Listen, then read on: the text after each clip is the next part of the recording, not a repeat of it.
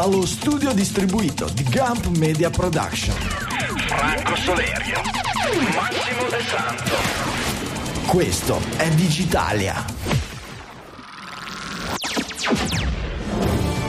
Settimana del 18 aprile 2022. Musk tenta la scalata Twitter, l'effetto dei social sulle società moderne e poi droni, robotica, multiverso, NFT. Questo è molto scaletta per un'ora e mezza dedicata alla notizia, quella digitale, all'italiana. Dalle studio Liguria 1 di Saremo qui è Franco Solerio. Da un pasquettante studio cittadino di Avellino, Massimo De Santo. E dallo studio di Milano, Michele Di Maio.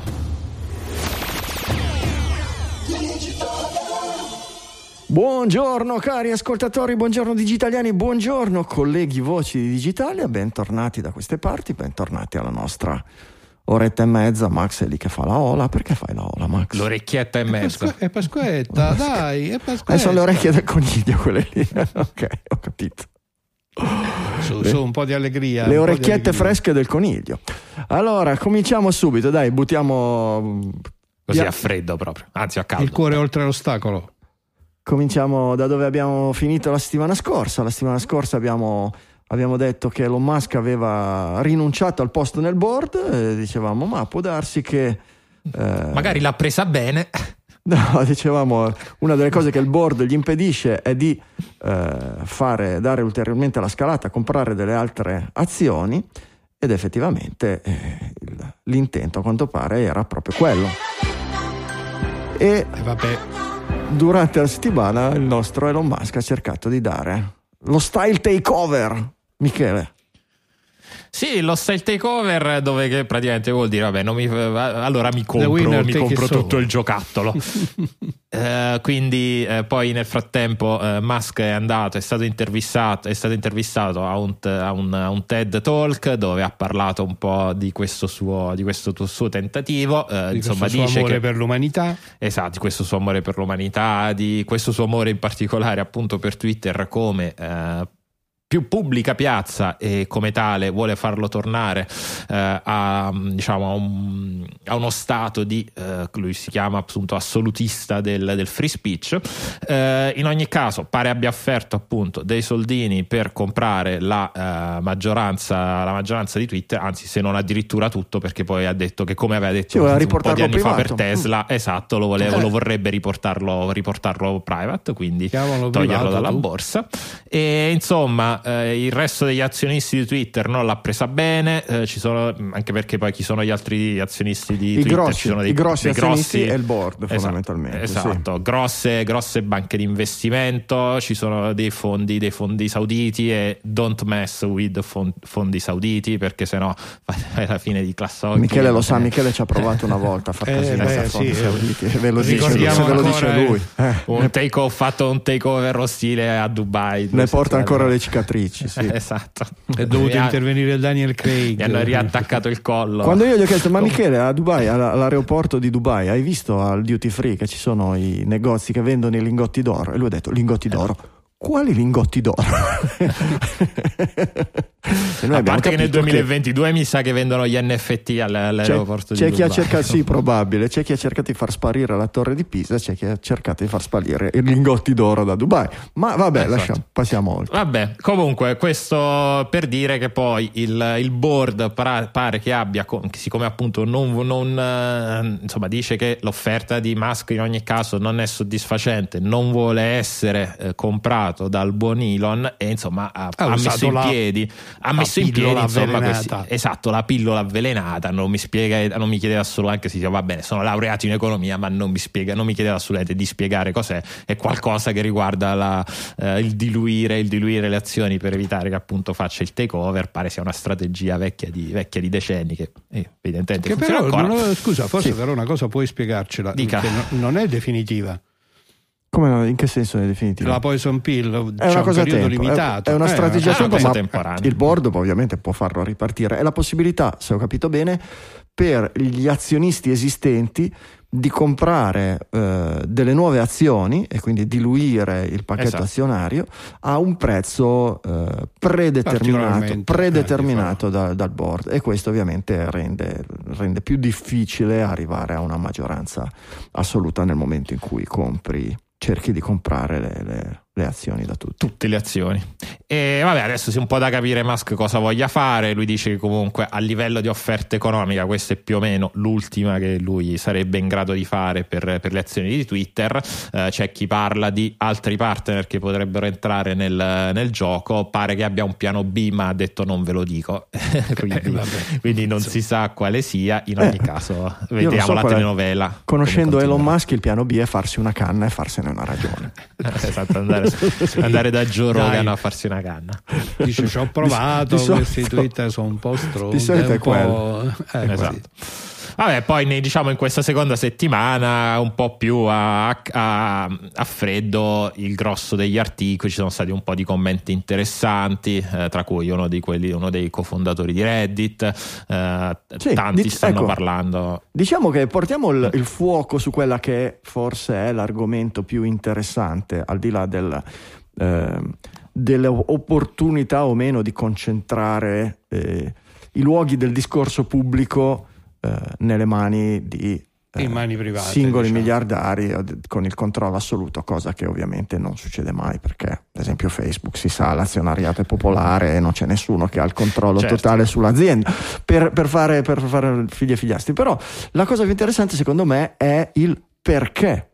Eh, Twitter, eh, Elon Musk ha detto fondamentalmente, ha twittato, Twitter fa schifo.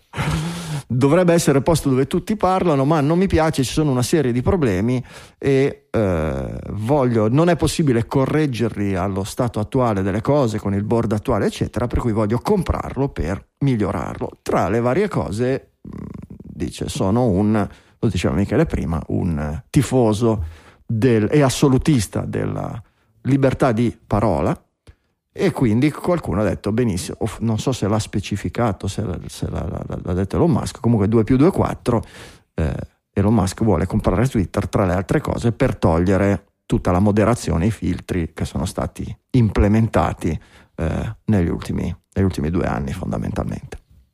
E di lì è, è partito un po' il discorso pubblico. Sì, è partito il discorso pubblico e tra gli interventi più interessanti c'è appunto stato quello di Sean Wong su con questo e qua poi come dire, poi si ricollega al discorso stesso dei limiti di Twitter, c'è Ishan Wong che è appunto uno dei cofondatori di Reddit che ha fatto questo thread che è super interessante perché dice molto. ok Elon, Elon, io capisco il tuo punto di vista, ho detto molto molto in breve, io ho detto capisco il tuo punto di vista, però una cosa è parlare dall'esterno, una cosa poi è moderare ed essere il CEO di una piattaforma piattaforma come Twitter dove c'è il mondo che parla. Soltanto che l'ha fatto, poi, parli, poi entriamo nel, nel, appunto nel, nei temi del thread, soltanto che l'ha fatto in questo thread, adesso io non ho contato quanti tweet sono, però esatto, eh, tipo, okay. boh, tranquillamente nell'ordine delle decine eh. di, di, di, tweet con, concatenati, probabilmente anche ripreso, dove è, è, è, un lungo post di un blog metto sotto, messo sotto forma di tweet, il che lo rende veramente, veramente scomodo. scomodo Infatti la prima, la prima risposta di Elon Musk è stata ho letto tutto questo papiro ah, gigantesco gigantesco, la, la, prima cosa che mi viene in mente di cambiare di Twitter è permettere esatto. di fare dei discorsi un po' più lunghi senza doverlo spezzettare in un miliardo. Più che papiro è proprio la pergamena che tu fai, eh sì, eh papà, papà, che si srotola ah, così. E su questo 1-0 palla al centro per Elon esatto. Primo di Marte, ci mancherebbe. Però entrando nel merito delle osservazioni di, di, di ehm, delle osservazioni di, di Ishan Wong, Ishan.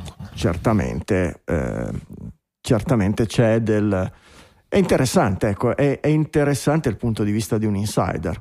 Eh, Assolutamente. Mi ha fatto piacere vedere il lato umano, eh, dire quando sei al timone di eh, aziende del genere, dove l'umanità, nel senso vero della parola, discute, parla o litiga o fomenta problemi a livello sociale, quando vai a letto alla sera fai veramente fatica a dormire, cosa che Elon Musk non avrebbe perché si fa il suo cannone serale e dorme tranquillissimo. Però ecco, eh, ma, questa, sì, ma poi liberi tutti. No? Io a questa, prospettiva te... umana, a questa prospettiva umana non avevo mai pensato. A cosa sì. vuol dire essere se non sei anestetizzato dentro. Non, non, credo che Zuckerberg, conoscendo e avendolo visto in tutte le situazioni di difficoltà o non difficoltà, non credo che Zuckerberg abbia problemi quando va a dormire, a prendere sonno. Poi, ah, infatti, almeno questa è l'immagine che trasmette verso Assoluta, l'esterno. Molto, ne abbiamo parlato, molto, molto robotica. Infatti, Sean Wong parla ad esempio tantissimo, a, tessendo le lodi poi di Jack Dorsey, che ha appena eh, lasciato il ruolo diciamo, di Twitter, quindi apprende in questo, in questo momento, in questo questo periodo ha preso delle decisioni molto importanti, tra cui quelle di deplatformizzare il presidente, il presidente americano,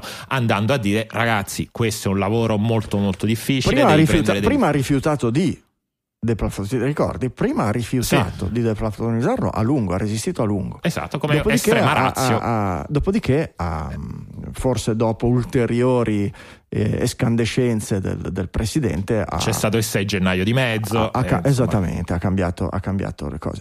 Però ecco, mh, guardando di nuovo dalla prospettiva umana questi, eh, questi big, questa gente che è stata nella stanza dei bottoni del della comunicazione interumana, ecco, eh, Jack Dorsey fondamentalmente a fare il CEO di Twitter è uscito pazzo. Perché sì, se esatto, conosciamo eh. un po' bene Jack Dorsey, non so se era già così prima, ma l'impressione è che sia andato abbastanza fuori di testa. Jack Dorsey fa tipo tre ore di meditazione yoga tutte le mattine quando si alza e tre ore di meditazione prima di andare a dormire la sera e Ishan Wong dice lo fa da quando è CEO di Twitter e mi ha detto che lo fa per riuscire a fare per cercare di, di Twitter. Eh, ma effettivamente, cioè, se, hai, se hai, un minimo di, di, di coscienza, responsabilità e empatia umana, e cacchio, fai delle scelte che, che modificano, che possono modificare sì. il destino di miliardi di individui. Cioè, è una cosa terrificante dal punto di vista. Cioè, sì, insomma, se, se, avete avuto difficoltà alle riunioni di condominio, ecco, pensate eh, certo. una, una, riunione certo. di condominio dove c'è letteralmente certo. mezzo mondo certo. dentro. O se insegnano a, che ne so, un pilota di un aereo, un comandante di una nave a gestire la pressione di essere responsabile per la vita di 20, 60, 100, 200, 1000 passeggeri immaginate essere responsabili per la, la vita no, eh. di, di, di 2 milioni di passe, 2 miliardi di esatto. passeggeri. Eh, Forse è più spersonalizzato però, no? tu come medico Dipende. per esempio no? non vivi un, un contatto diretto è una responsabilità diretta con le persone che conosci uno per uno. Sì. E invece una persona così mm, ha davanti a sé, come dicevamo, un miliardo di tweet. Max, secondo ma... me gli arriva poco del. Eh, eh, non è così immediato Io credo senso di responsabilità. Non è, non è, immediato, ma è globale, Max. Cioè, il, il medico gestisce, il ah, gestisce il una vita, il chirurgo nell'immediato, il medico un po' meno nell'immediato, ma comunque all'interno di un network dove c'è una sanità, dove c'è la possibilità di no, il consulto di un collega, l'esame di laboratorio, tanta cosa e soprattutto tanta conoscenza già Già, già, stabilita, studi per fare il medico, esperienze eh, di altri so. medici. Eh, non è che. Vabbè, non volevo portarti invece, l'esperienza questi, del docente. No, questi, questi, naviga, stesso, eh. questi, navigano a vista. Nessuno ha fatto il CEO di Twitter prima di loro, nessuno ha, ha gestito una roba che dove si può decidere il destino di un paese, di un popolo sì. o di tanti popoli, guerre, non guerre, rapporti, litigi tra leader o robe del genere. Cioè, se vai a vedere le, le, le, decidono i meccanismi di, di, di, di, cose che hanno delle conseguenze terrificanti, guerre, carestie, rivolte, rivoluzioni, perché no? Cioè... Il, caso di, il caso di Twitter poi secondo me è particolarmente delicato perché ha, ha, nonostante sia un'azienda che poi presa nelle sue dimensioni di fatturato, di quello che volete, è anche più piccola rispetto a un Facebook, però soprattutto negli Stati Uniti, però da noi come si vede è un'influenza eh, sì, enorme sì, nel discorso pubblico, quello che oggi è su Twitter domani è sui giornali, certo. magari non, non, non, il giornale non è che ti racconta magari il thread di Twitter e gli insulti, magari anche quello, però influisce nell'ordine di priorizzazione sì, delle cose. Influisce perché, e lo approfondiremo quando parleremo del, del prossimo argomento, dell'articolo grosso. E, 36 minuti di articolo. Ah, no, bellissimo.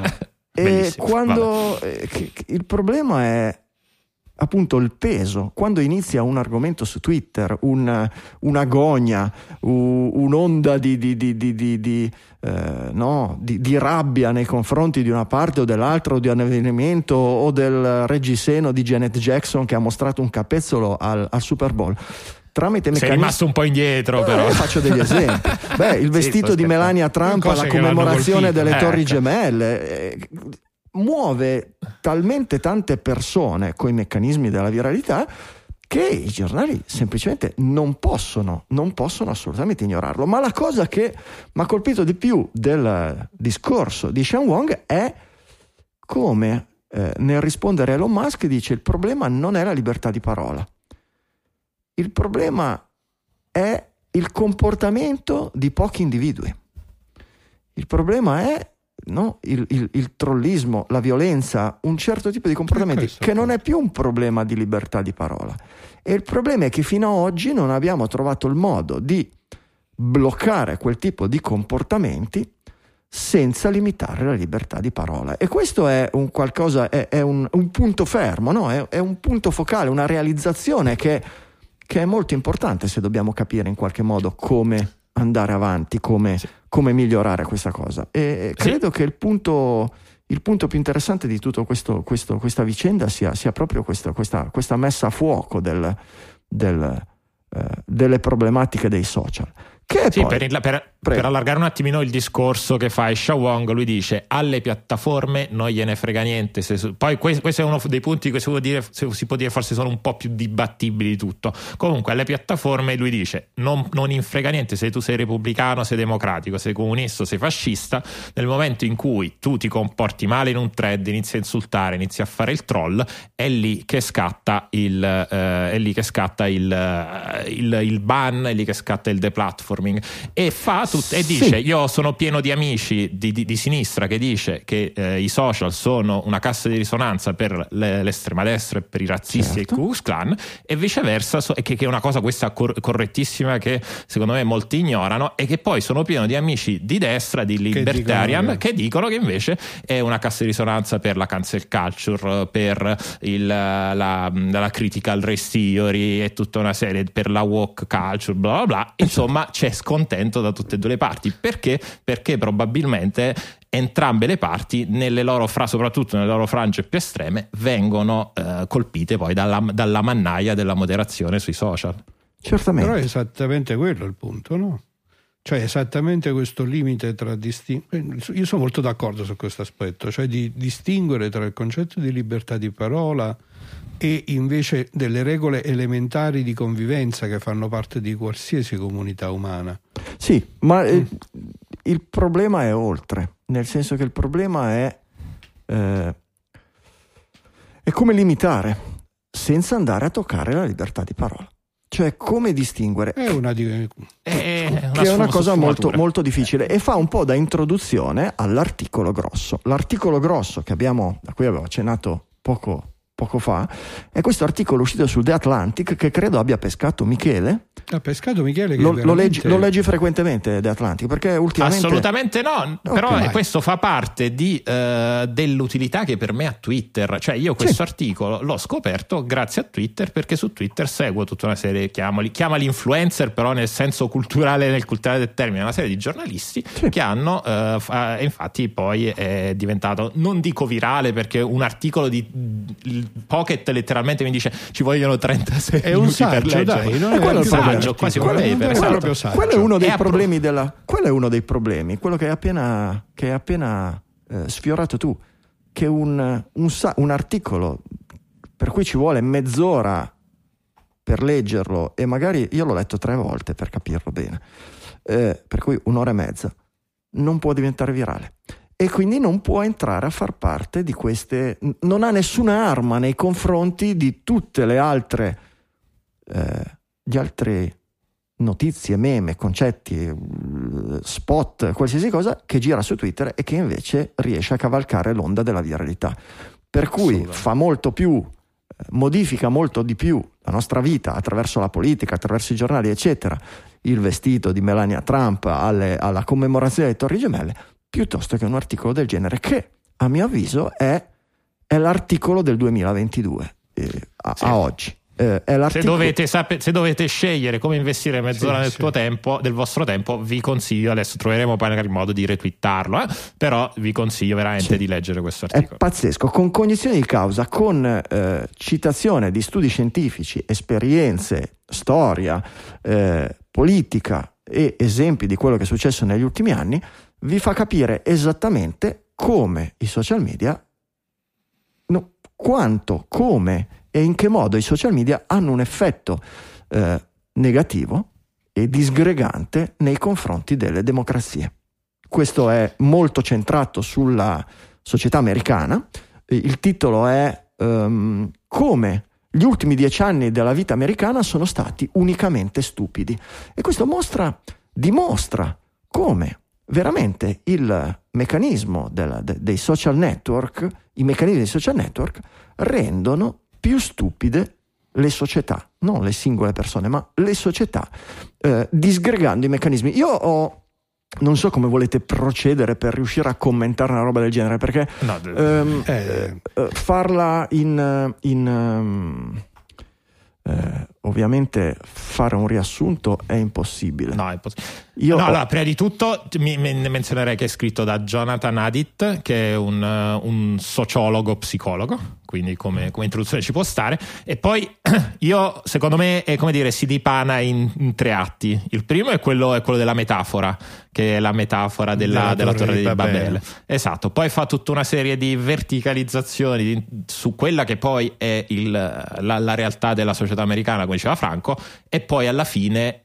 prova a prova proporre a delle, delle, soluzioni. Esatto. Sì. Io avevo anche... Per me la, la, cosa che ha colpito tantissimo è stata la lucidità con la quale fa vedere la transizione negli anni 2011-2015 rimette in evidenza questa transizione dalla piattaforma intesa come veramente una piazza neutrale in cui in qualche maniera si vanno ad affollare le voci di tutti e poi invece l'intervento nefasto delle casse di risonanza amplificate algoritmicamente ad altissima velocità che poi sono quelle che hanno dato luogo a questa super eh, no, parcellizzazione da un lato e questa estremizzazione, questa progressiva distruzione del dialogo e quindi anche contemporaneamente la sottolineatura della, del superrelativismo, no? tutto sì. è possibile, tutto è vero oppure è falso, ogni cosa va messa in dubbio, c'è e sempre lì, qualcuno e da lì si E da lì la metafora poi della torre di Babele, perché qual è questa metafora? Che da un giorno come l'umanità secondo la Bibbia da un giorno all'altro, da un giorno all'altro si è trovata a parlare migliaia di lingue e quindi le persone che fino al giorno prima costruivano insieme questa torre altissima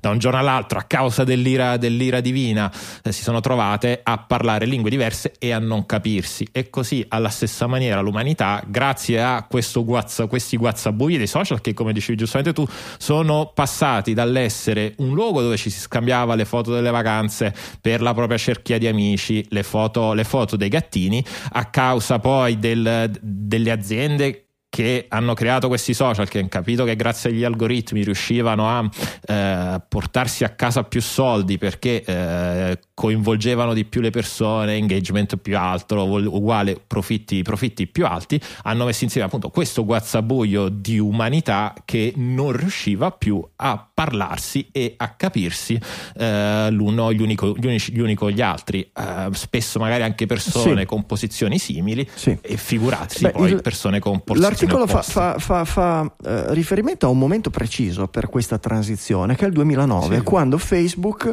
ha introdotto il like perché eh, probabilmente forse prima ancora parla del, del tweet del, eh sì, il retweet, del retweet, del retweet. Sì. esatto tutte e due le cose sì, sì. Eh, la fus- no, no, la, il prima, prima, Facebook, del... f- prima Facebook ha introdotto lo share prima Facebook ha introdotto lo share che difficile pensare oggi a un, a un Facebook e a un Twitter senza lo share e il retweet eh, non saremo a parlare di questo articolo. Ma, esatto, ma per noi Facebook e Twitter sono share e retweet e like, eh, ma effettivamente questi social sono nati senza questo tipo di, di feature e funzionavano anche piuttosto bene.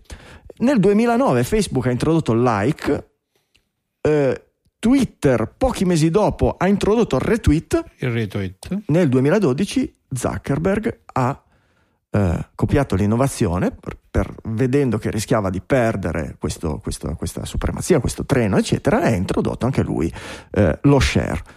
E like, share e retweet sono diventati, secondo l'articolo, ma prove alla mano, eh, il meccanismo attraverso cui eh, la società diventa stupida, attraverso cui la società disfa quelli che sono i, ehm, i pilastri della, ehm, de, de, di una società democratica moderna.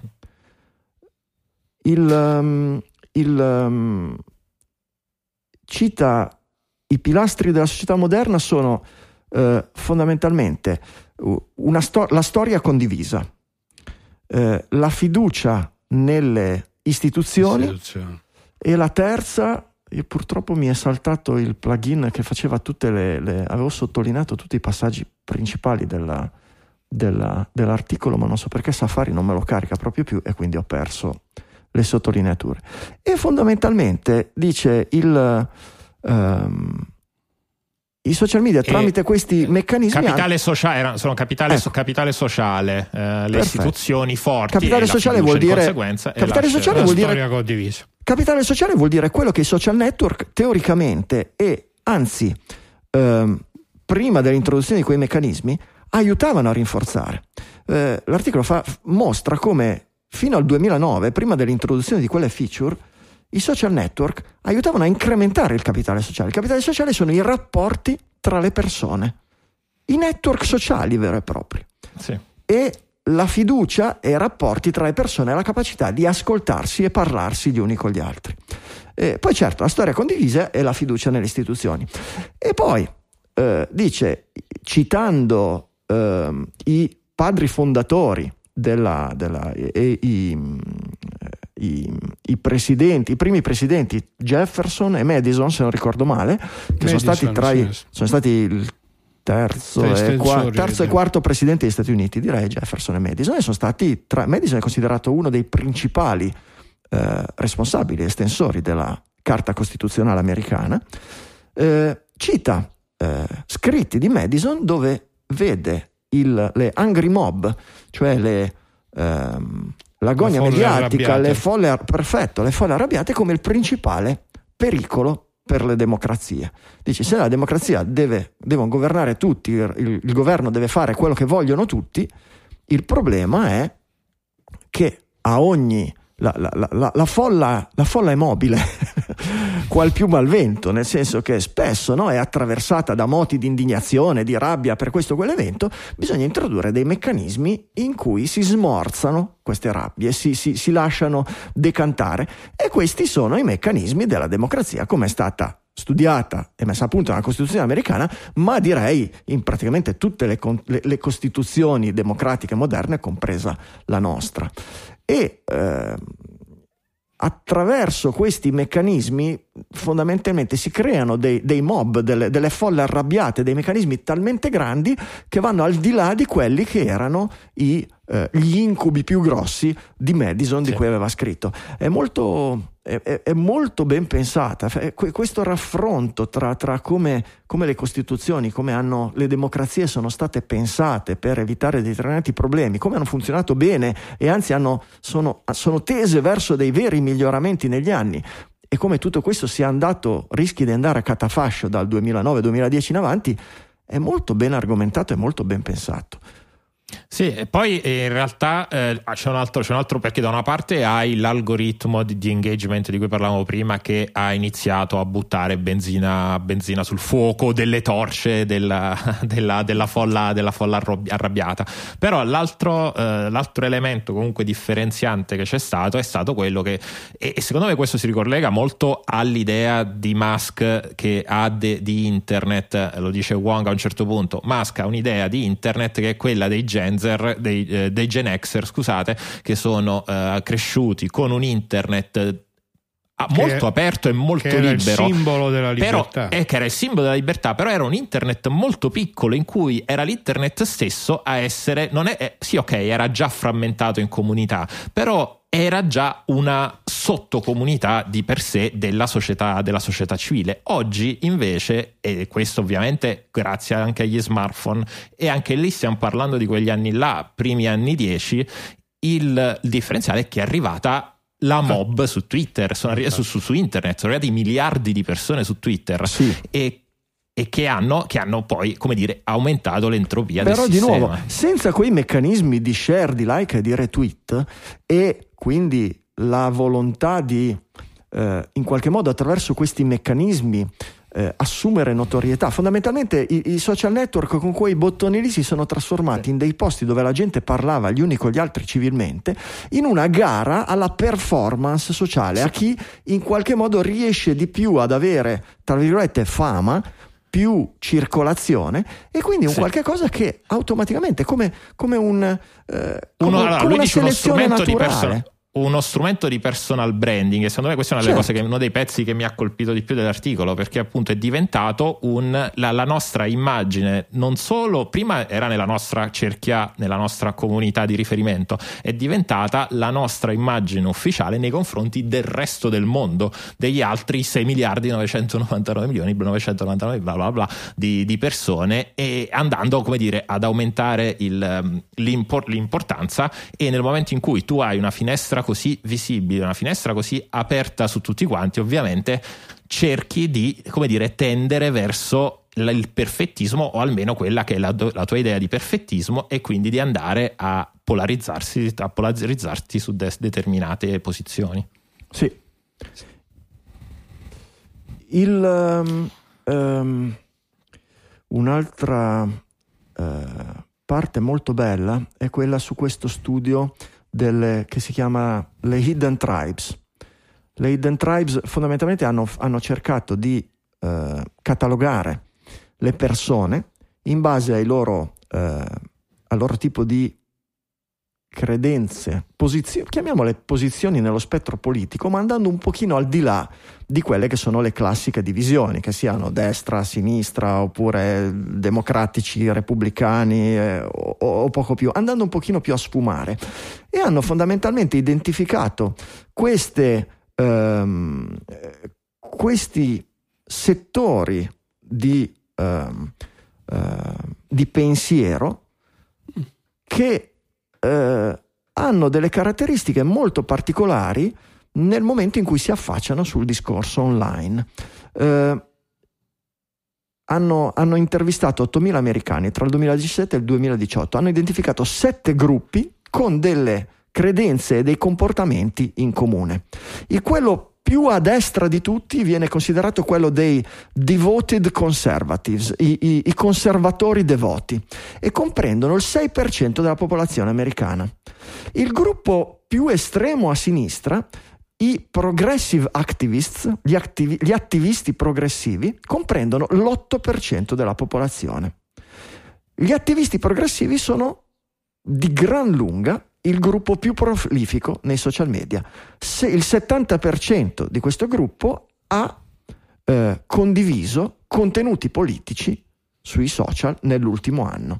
Il gruppo subito seguente in questa particolare classifica sono i devoted conservatives, quindi l'estrema destra, con il 56%. Quindi qui ti fa già vedere come, quello che noi abbiamo sempre chiamato polarizzazione senza metterla troppo a fuoco, come questi due eh, gruppi sono fondamentalmente quelli che vengono che parlano di più, sono portati a comunicare di più e che vengono amplificati di più su quella, eh, su- su- su- su- su- sui social, su questi meccanismi.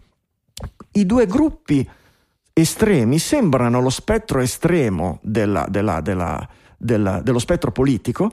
Per capirci, da una parte ci sono quelli del- del- del- del- della walk culture, della cancel, del, del- del se, non, eh, se non retweeti, se non ti indigni anche tu, sei, collabori col nemico.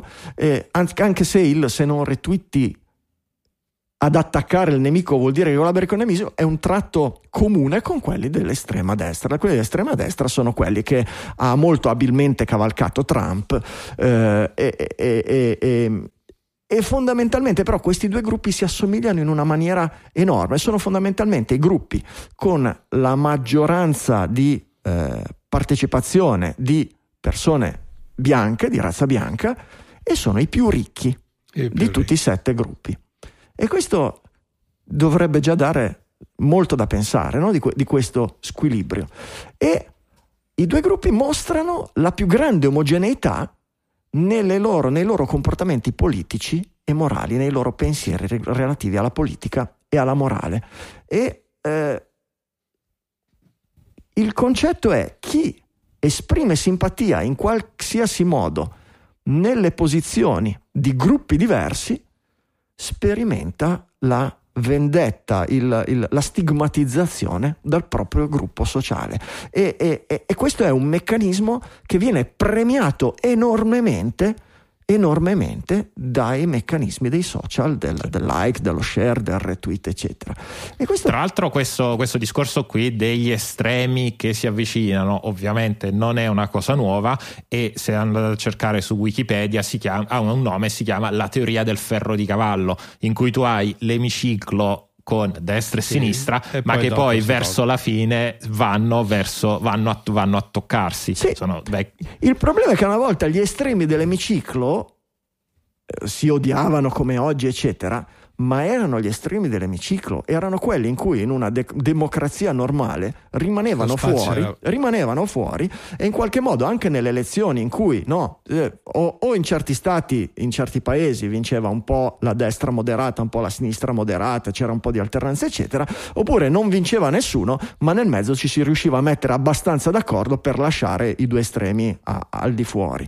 Invece i social hanno reso quei due estremi talmente forti e potenti nel, nel riuscire a modificare il discorso pubblico e quindi a influenzare giornali, testate, qui si cita il New York Times, ne abbiamo parlato anche un paio di puntate fa su come il New York Times ha fatto un po' un mea culpa senza proprio dire mea culpa rispetto al suo comportamento, al suo modo di, di, di appoggiare un certo tipo di tematiche nel, negli ultimi anni.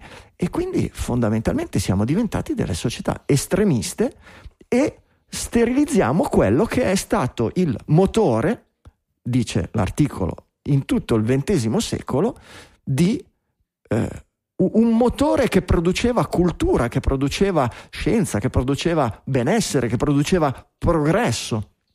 Sì, perché in questo ambiente, tra l'altro, è interessante la descrizione che lui dà del resto del mondo, che è una maggioranza esausta, no? cioè che rispetto all'uso così selvaggio e a questo incredibile proliferare di, ah, di la, la, persona normale, quella pacata, quella più portata cioè, al dialogo e al compromesso, anche solo leggermente, ce la fa anche solo leggermente, no, non, non centrista, non ce la fa più. Qui fa gli esempi dei eh. gruppi subito contigui a quelli estremi eh, e, mostra come, e, mostra come, fondamentalmente non riescono più a, a, a emergere perché nel momento in cui cercano anche solo di nel momento in cui mostrano una qualsiasi tipo di debolezza o di, di, apertura nei discorsi del confronto dell'altra parte, vengono immediatamente stigmatizzati anche in posizioni fondamentali per il funzionamento appunto di questa macchina che deve produrre cultura, scienza e progresso, come tipo sono, le come sono le sì. università, come sono i giornali, come sono sì, i laboratori poi la tendenza politici. è di nascondersi, no? Eh cioè, certo, la no. reazione Quando... istintiva che viene e mi nascondo, non faccio niente. La non... vediamo, la vediamo anche noi, no? Quando, quando un singolo professore professore di un'università dice ma forse no, ah, argomento certo, del avuto... momento. Cerchiamo eh, di vederlo anche dalla parte il caso di Barbero, no? Per eh, perfe- perfetto, perfetto. Eh, e, allora, e, allora, il rettore si sente in dovere di stigmatizzare e dire no, non rappresenta l'università, anzi ci sarà un'indagine interna e vedremo di capire se... E tutto questo ovviamente sterilizza questo meccanismo. Qui cita Stuart Mill che diceva colui che conosce solo la sua parte della storia non conosce nulla della storia. Ne conosce pochissimo. Il modo per, eh certo, il modo per, eh, per evolvere è cercare di capire, non fare proprio, ma capire anche il punto di vista della, della, dell'opposto estremo e cercare di arrivare a un, a un compromesso, a una cosa. E, e, e fondamentalmente dice le persone che cercano di silenziare o intimidire i loro critici oggi hanno successo, ma non fanno altro che rendere se stessi più stupidi, come se stessero sparando dei, delle piccole freccette nel proprio cervello. Questa metafora delle freccette tirate nel cervello sì, ricorre più volte nell'articolo, ma è abbastanza... Perché c'è la citazione di, di quel, di, del tecnico, dell'esperto di Twitter, no? uno dei eh, di quelli che diceva ho paura che abbiamo consegnato no? queste eh sì, pistole eh sì. a dardi in mano ai bambini di 4 anni. Sì, poi è divertente il pezzo appunto in cui uh, parla dei, di, di queste, di, dei dardi, dei, dei dardi eh, in, in, cui fa la differenza poi, perché poi entra nel discorso anche più politico in cui dice poi eh, tu hai l'estrema sinistra che poi, cioè estrema tra virgolette dal punto di vista del, diciamo, dello, dello, spettro, dello spettro mm, culturale sinistra che è quella poi più eh, all'interno delle università, anzi sono le università, sono i board delle, delle all'università che si sparano i dardi nel cervello. Poi invece hai la parte, la parte repubblicana, che invece è tutta la parte della, dell'imprenditoria, che invece va a sparare dardi, dardi in giro così, così a caso alla gente. Eh sì, eh sì, certo. E d'altra parte che cosa abbiamo visto circolare in questo periodo? Da una parte cancel, dobbiamo cancellare chiunque nella storia abbia fatto un qualche cosa che sia oggi anche solo leggermente moralmente riprovevole, anche le cose che può aver fatto di positivo o il suo ruolo della storia va completamente cancellato e dall'altra parte abbiamo no, devi spararti l'ace gentile nelle vene per guarire dal covid sì. o robe del genere no? e, e, e, e, da una parte no, qui fa l'esempio della, della guerra la, tra Russia e Ucraina fa l'esempio del covid fa, fa tanti esempi e effettivamente la società si sta autosabotando attraverso questi, eh, attraverso questi, questi la, permettendo a questi gruppi di essere prevalenti, di condizionare tutto il discorso politico, eh, la società si sta autosabotando. Il, eh, qui parla di eh, un... Le, le società occidentali hanno sviluppato un sistema operativo epistemico, cioè una serie di istituzioni che generano, lo dicevo prima, conoscenza dall'interazione, conoscenza. dall'interazione tra individui che sono normalmente affetti da bias cognitivi, cioè che non possono, tutte le persone gli esseri umani sono tutti affetti da un bias cognitivo, cioè vedono solo la loro parte, il loro interesse, la, la, loro parte della storia. E costruire una società vuol dire costruire qualcosa che permetta a tanti individui di mettersi assieme e di migliorare questa situazione, di in qualche modo superare i loro bias individuali in modo migliorativo. Se invece la, il, il, il l'interagire della società è quello di farsi la guerra per far vincere il proprio bias e più estremo è il mio bias, più ha successo nel discorso pubblico, e beh, siamo fregati, siamo assolutamente fregati. Tra i tipi di, dice, eh, sistemi adversariali, non saprei neanche come, come, come, come ehm, sistemi di competizione, possiamo chiamarli, sistemi di, di scontro eh, competitivo tra sì, opposti sì, eh, che sono stati implementati nella, nella, nella, nelle democrazie no? la legge che eh, sviluppa un sistema giuridico dove avvocati che ognuno vede la sua parte, difende la sua parte, possono presentare le loro, ognuno le sue parti di fronte a una giuria imparziale.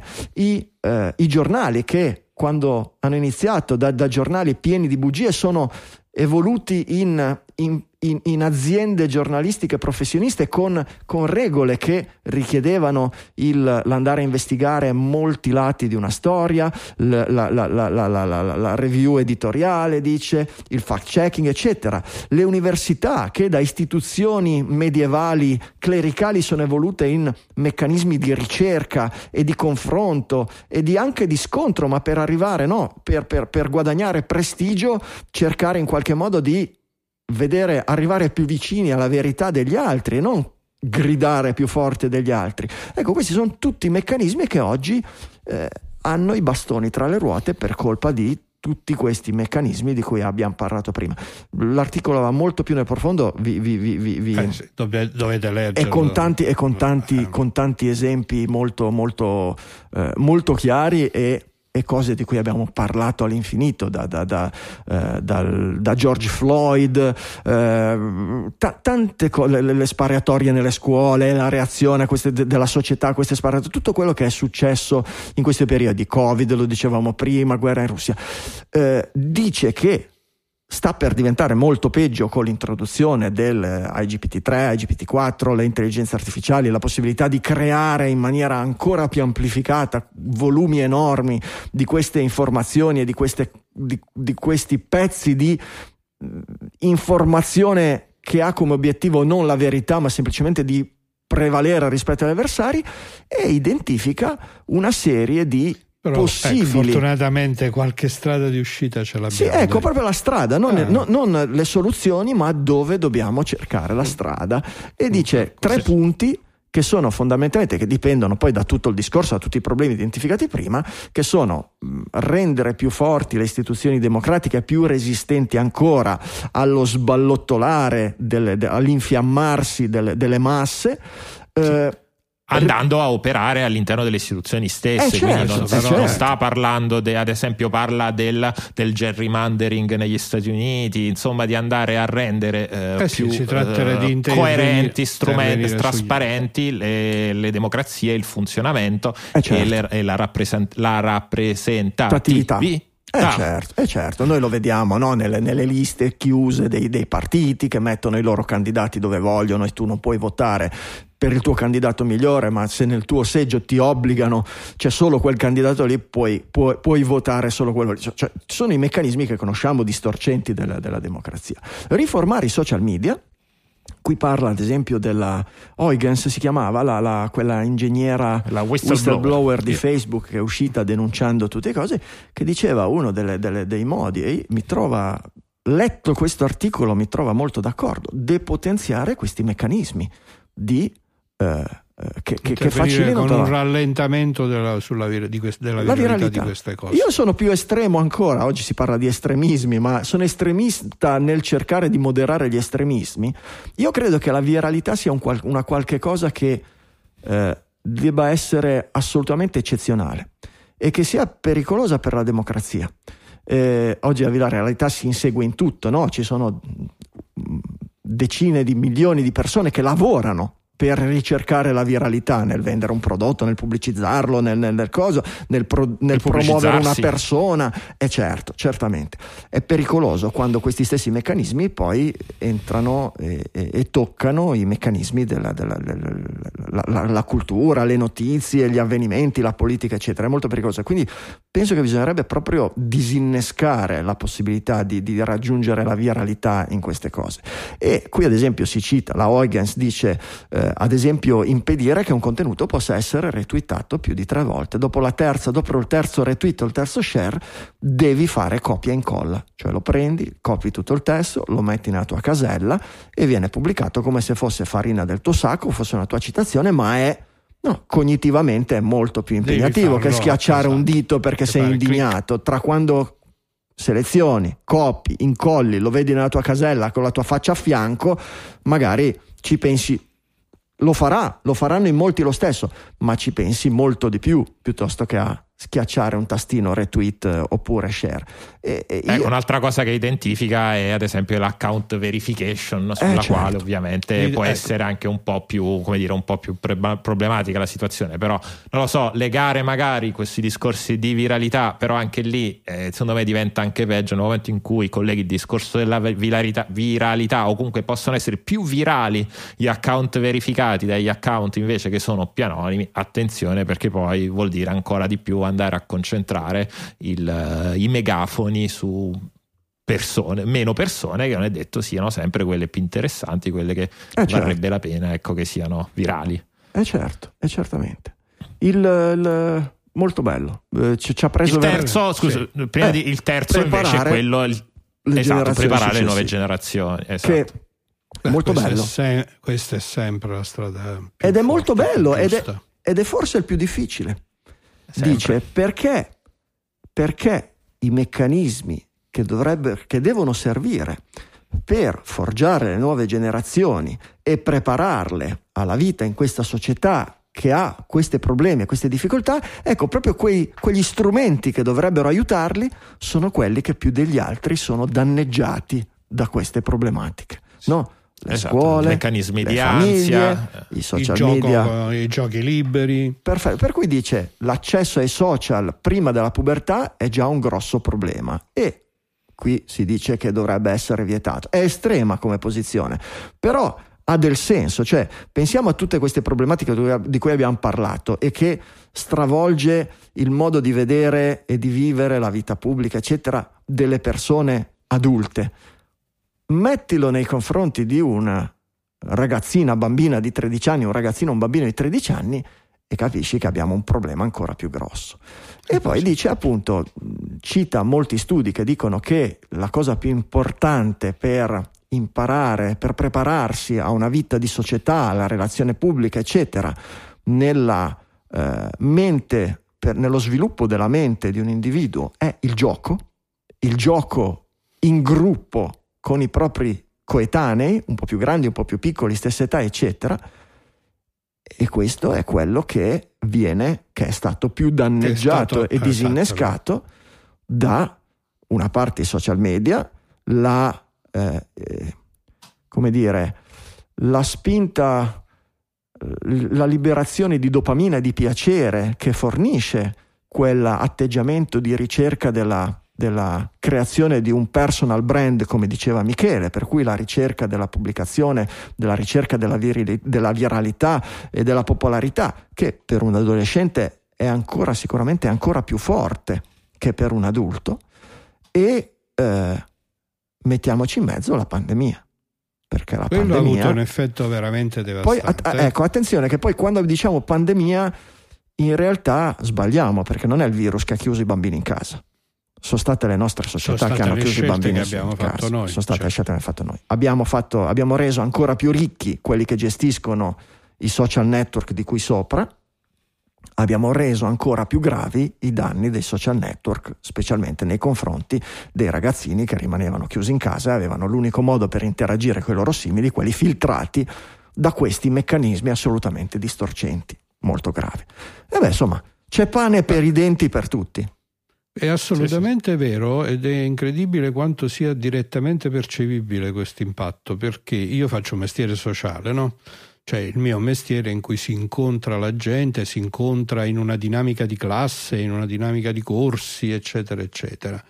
E ti posso dire che ne parliamo spessissimo con mia moglie che insegna alla scuola superiore, quindi confrontando le dinamiche scuole superiori ed università, vi posso testimoniare che il modo in cui si relazionano tra di loro e nei confronti dei docenti, gli studenti di- che, che hanno vissuto questi due anni di separazione, di studio, di vita, diciamo, da pandemia, è impressionante, cioè manca proprio la maturità delle relazioni sociali. No, tu vedi delle- dei ragazzi del terzo, del quinto anno che si relazionano e si comportano tra di loro come si comportano le matricole che entrano il primo giorno in aula. È esattamente questo, no? c'è questa percezione concreta del fatto che è venuta meno quella crescita umana che è legata direttamente al rapporto sociale, non mediato Eh, certo. e, e vissuto Certo. nella quotidianità. Certo, assolutamente, assolutamente. Qualche commento, grazie per i vostri commenti su YouTube che rimarranno lì a futura memoria. Eh, Surveyor ci dice che... eh, Premio Stakhanov soprattutto. Sì. Prima stavano per noi che lavoriamo a Pasquetta, sì, ma alle 9 di sera, Pasquetta è finita, ragazzi. Oh, qui si lavora, si produce. Ovvio che alcuni di questi gruppi estremi usano proprio l'estremismo per spostare verso la propria direzione la cultura mainstream. Certo, ma il problema è che, il problema è che il- il- i meccanismi di oggi glielo permettono. Anzi, glielo rendono facile, anzi, lo rendono automatico che, fu- che- che esista. Cioè, è come un gioco degli scacchi. Conveniente. È come un gioco degli scacchi dove, che ne so, c'è il, il pedone più a destra di tutti, eh, può muoversi come la regina ovunque, deve essere assaltato da 18 avversari contemporaneamente per essere ucciso. È semplicemente un gioco con le regole sbagliate, che non funziona e, e- e- che- va modificato. E- Se non per gli shareholder di, di Facebook. certamente. E quella, la- è quella- Eh, quella- vabbè. e quella è la difficoltà più grossa. E quella è la difficoltà più grossa, perché esattamente questi meccanismi sono lì non per un errore, ma perché sono i meccanismi che massimizzano il ritorno fanno? sull'investimento di che chi fanno investe nei, guadagnare nei social. i- E questa sarà Sì. la, la- la difficoltà più grossa per le democrazie moderne per cercare di correggere questi problemi. Questo sarà veramente, veramente il, il- il punto di scontro focale, cioè il capire quanto saremo bravi a far funzionare le nostre democrazie e le nostre società di libero mercato, di fare coesistere queste cose senza fare in modo che il libero mercato in qualche modo distrugga la, la democrazia. È, è- è- è- è un punto focale. Io sono, Sì. eh, non sono felice di, questo che, di quello che sta avvenendo, ma è un momento dello sviluppo dell'umanità eh, interessantissimo da vivere. Cioè, l'essere nati e vissuti in questo periodo è una cosa molto, dal punto di vista Oh. intellettuale, è, è molto, è molto stimolante e interessante, è pazzesco. Lo era già. Oh, che frustrante però. Lo è, certo. Lo era già quando abbiamo iniziato a sbattere le dita sul Commodore 64. Era pazzesco. Abbiamo iniziato a fare delle cose che, no, che non hanno mai fatto nessuno, dall'uomo di Neanderthal ad oggi abbiamo fatto una, delle cose, abbiamo iniziato ad accelerare in una maniera che nessuno aveva mai visto prima, prima di noi. Sapevamo di essere già dei fortunati perché avevamo scampato le grandi guerre del secolo passato. Speriamo e non sapevamo di continuare dunque su questa traiettoria. Ecco. No, ecco, e pensavamo che quello che sbattere le dita sul computer sembrava portarci a del, del, del, avrebbe avuto delle conseguenze sulla società enormi e meravigliose e Le oggi stiamo vivendo enormi, come meravigliose non tanto. ecco, eh, esatto, oggi stiamo vivendo come enormi ma non meravigliose. Eh no, è, è, un, è, una cosa che, ecco, oggi metto a fuoco ancora di più un'osservazione che avevo fatto anni fa su Digitalia. Eh, con, era una provocazione, era una provocazione. Eh, no? il, il, il secolo scorso che abbiamo appena citato ha avuto il problema delle grandi guerre, delle dittature, ha avuto l'emblema è Hitler. E io anni fa dissi Zuckerberg è l'Hitler del ventunesimo secolo. Ecco, allora lo dissi come simbolo della malvagità, eh, problema che... Oggi lo mettiamo più a fuoco. Cioè, oggi il problema della società lo identifichiamo con Zuckerberg perché è il re di Facebook e quindi del principale di questi responsabili, di questi meccanismi distorti e tutto.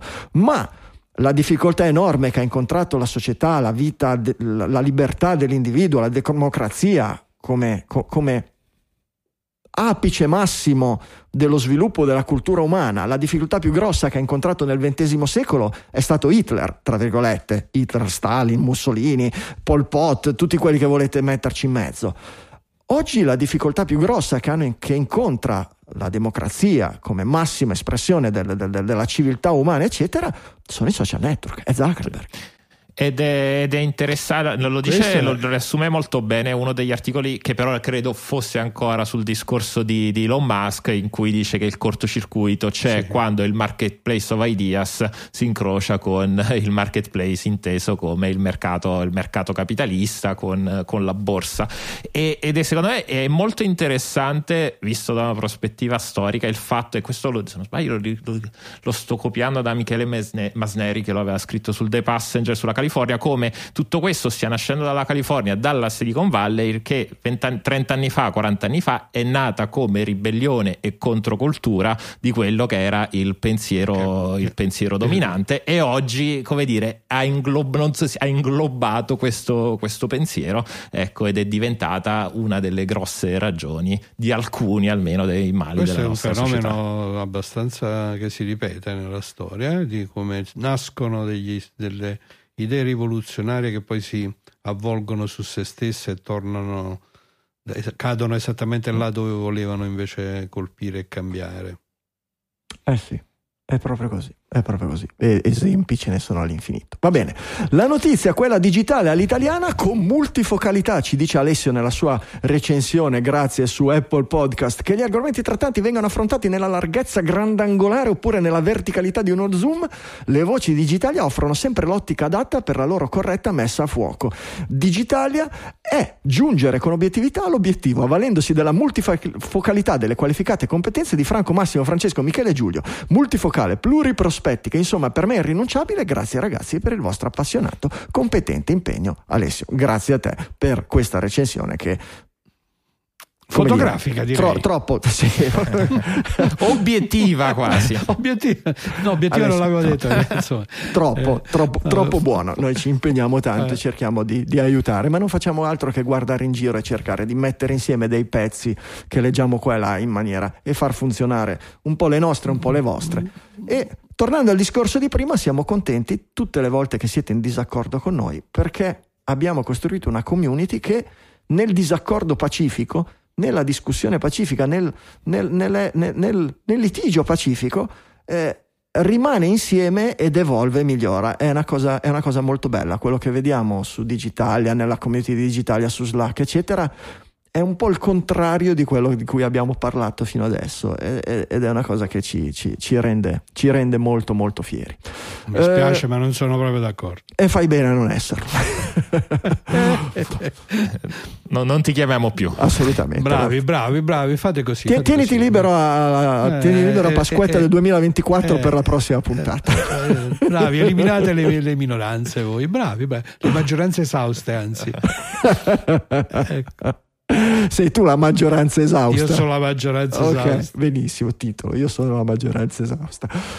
Michele segna.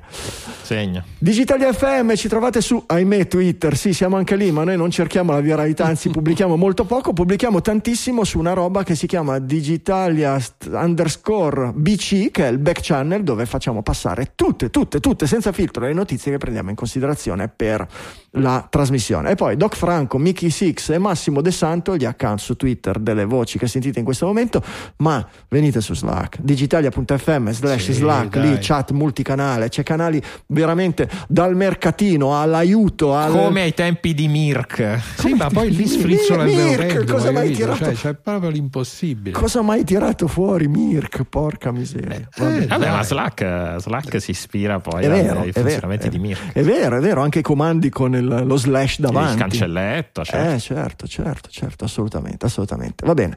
Portate le orecchiette fresche, quello lo sapete, portate un digitaliano e, e, e, e, ditecelo, nominatelo durante i produttori esecutivi, se, se, fate una donazione dite mi ha portato su Digitalia a Pinco Pallo, oppure ho detto al mio amico di Digitalia di ascoltare Digitalia e vediamo se lo fa, eccetera, roba del genere. Bello, vediamo se facciamo funzionare questo meccanismo non virale, perché la viralità oramai è una brutta cosa, è passata basta, di moda, basta. ve l'abbiamo detto, non fa fashion, ma va bene. Vlad contro Vlod, anzi Volod. Cos'è questa storia di, di, errori e forza di Putin nell'epoca dei social? Torniamo ai tempi di guerra, qui cambiamo un po' argomento, anche se in realtà eh, non andiamo sì. tanto lontano da quello di cui No, non andiamo adesso. affatto lontano perché poi in realtà è proprio una riflessione sull'uso da parte di tutti di questi strumenti nuovi che parte con la considerazione che c'è stata da parte della Russia una specie di iniziale sottovalutazione della penetrazione dei nuovi social e quindi una, diciamo, da questo punto di vista, come dire, un po' puntare più sugli strumenti su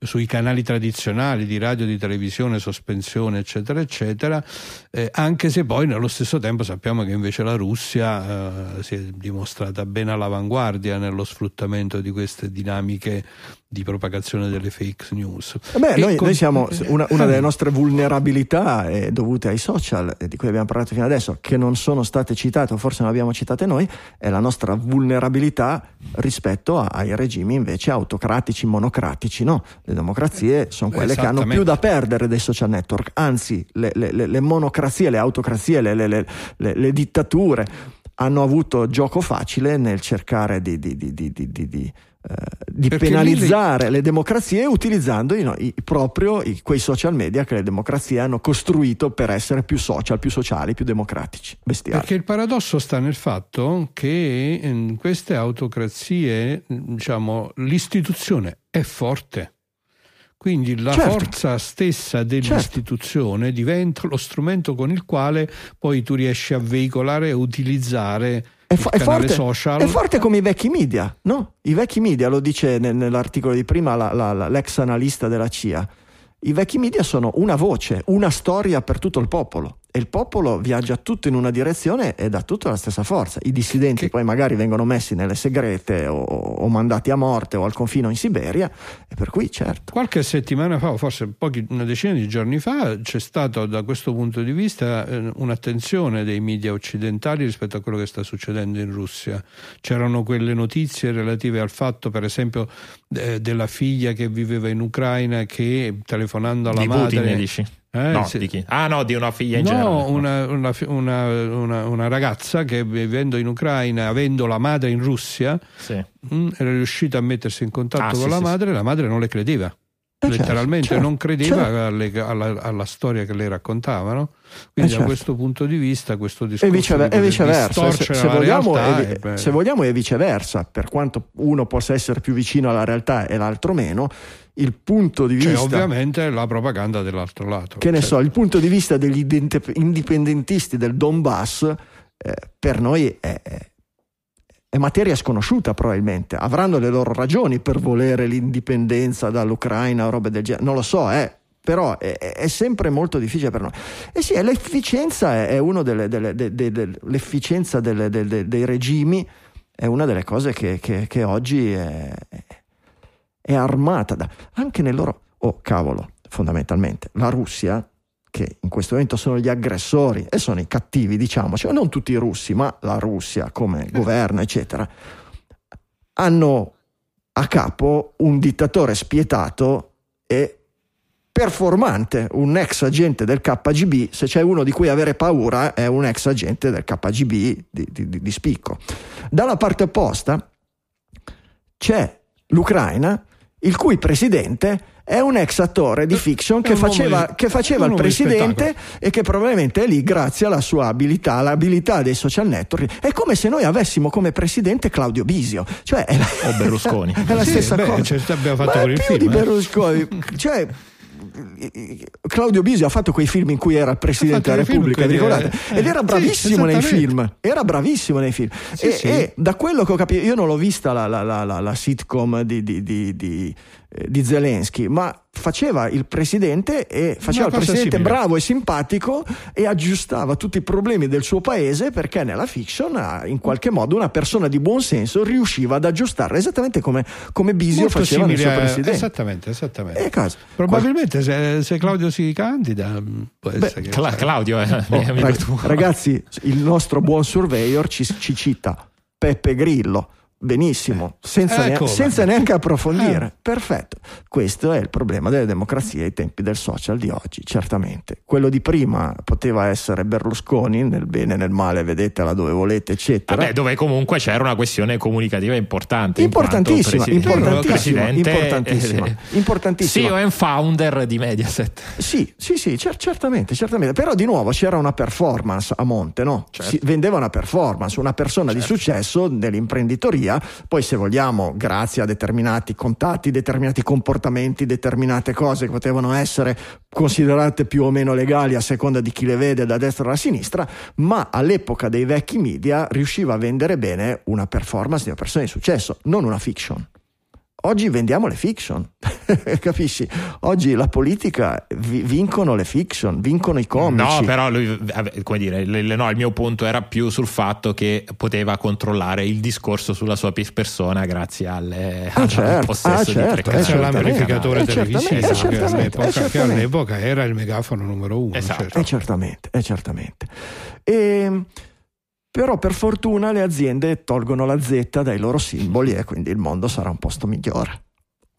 Sì, poi sanno- ho visto modi creativi, questi alcuno che per non toglierla hanno cancellato un po' la stanghetta, queste cose È, qui. que- vedi? è quello che, cioè, Eh. questi social mettono l'accento su queste cose, no? Perché parte il tweet con 18.000 retweet, eh, la Z della Zanussi Kelly assomiglia a quella che dipingono i russi sui loro carri armati. Oh, indignazione popolare, la cosa più importante, arriva in prima pagina sul Corriere della Sera, la cosa importante Cambiamo, è togliere cambiamo. la Z. Eh certo, perfetto. Ma guarda, secondo me il problema è che non c'è stato, cioè eh, questa alle, tra virgolette, la guerra alle Z, come dire, secondo me è una guerra anche molto preventiva. Perché Guarda che mi oggi, parte, onestamente- occhio che mi parte lo zorro, eh. za, za, za. E, e poi eh, vabbè io come dire ve- vedo un'azienda che ha la Z- inizia per Z e mm, come dire vabbè no- non posso dire molto però diciamo non che puoi di dire certe, sei di filo certe russo, non puoi dire adesso- sta zitto, sei filo No, russo. ne- ne- esatto. E quindi cercherò di non fare riferimenti alla mia situazione lavorativa. Però il punto è che. La, eh, la famosa pre- Ermene- Ermenegildo Zorro, che è E- famosissima. E il, il punto dell'articolo del, del post poi è che è solo alla fine, però in, in realtà si parla di poi ad esempio di un'agenzia creativa ucraina che ha messo su questo sito come eh, mezzo tra un- una via di mezzo tra boh, la propaganda, il eh, come dire, il por- cercare ovviamente di portare attenzione sul, sul discorso, Sul discorso dell'Ucraina. Eh, certo. e quindi ha messo su in piedi questa campagna Stop Z che contiene un manifesto che eh, associa la lettera Z alle violenze e poi alle aziende che hanno la Z nel, nel proprio, nel Eh. proprio logo e dice ok se vi mettete contro la Russia sostituite la Z del vostro logo con quella che noi vi proponiamo qua, come, come, forma di protesta. Ecco, il punto, però, il punto però qual è? Che onestamente io non è che ho visto proprio una Twitter mob scatenata, hashtag, andare in, eh, in trending topic per spingere l'azienda a fare questo. Sono secondo me i CEO, i CMO delle aziende che eh, un po' tra facciamo qualcosa, facciamo qualcosa, okay. basta che facciamo qualcosa. È un altro, e, è un altro, eh, è un altro evite... meccanismo, è comunque un altro esatto. meccanismo indotto, indotto dalla comunicazione di oggi, eh. che parta dal basso o dall'alto cambia poco, eh. è sempre un tentativo di performance in un, in un gioco con delle regole assurde. Sì. Cioè, se... Come dice... Vai, vai, prego, prego, prego. No, no. No, no, volevo dire come ci sta scrivendo Luca, Luca, Luca Tasked su, su, YouTube, le Iene. Esattamente. Le. Eh. Oh, la Z d'ora in eh. avanti eh. su Digitalia la è bandita è e vi facciamo notare che in tempi non sospetti noi abbiamo chiamato Digitalia apposta senza nessuna Z. Non è Digitalzia esatto, o Digitalia o, o Digitazia. O Zazitalia. No, è, è, digita- è, Digitalia, ecco, eh, ci manca. È. Mm siamo sempre stati attenti a queste cose, diciamo. Noi siamo assolutamente, fondamentalmente, vediamo avan- avantissimo quando esatto, non che 15 anni in avanti sull'invasione del Cioè che la Z sarebbe stato un problema era evidente, fin dai tempi di Giovanotti era un problema. Eh, ma perché era lì, è, sai, è lì in fondo all'alfabeto, poche parole che sì, iniziano per Z, sai che c'è qualcosa di, che puzza di bruciate, esatto, sì, troppi sì, angoli acuti. Insinuante. Certo, certo, certo, certo. vedremo, perché la Z è l'inizio, eh, ma piano piano ci facciamo tutto l'alfabeto, state tranquilli perché la Z è solo la prima, adesso vedremo quale sarà la seconda lettera da bandire, ma state tranquilli che arriveremo a bandire la parola scritta perché effettivamente è, un pro, è, un, è, uno dei massimi problemi della, della, della civiltà moderna, aver inventato la scrittura. Produttori esecutivi, prego.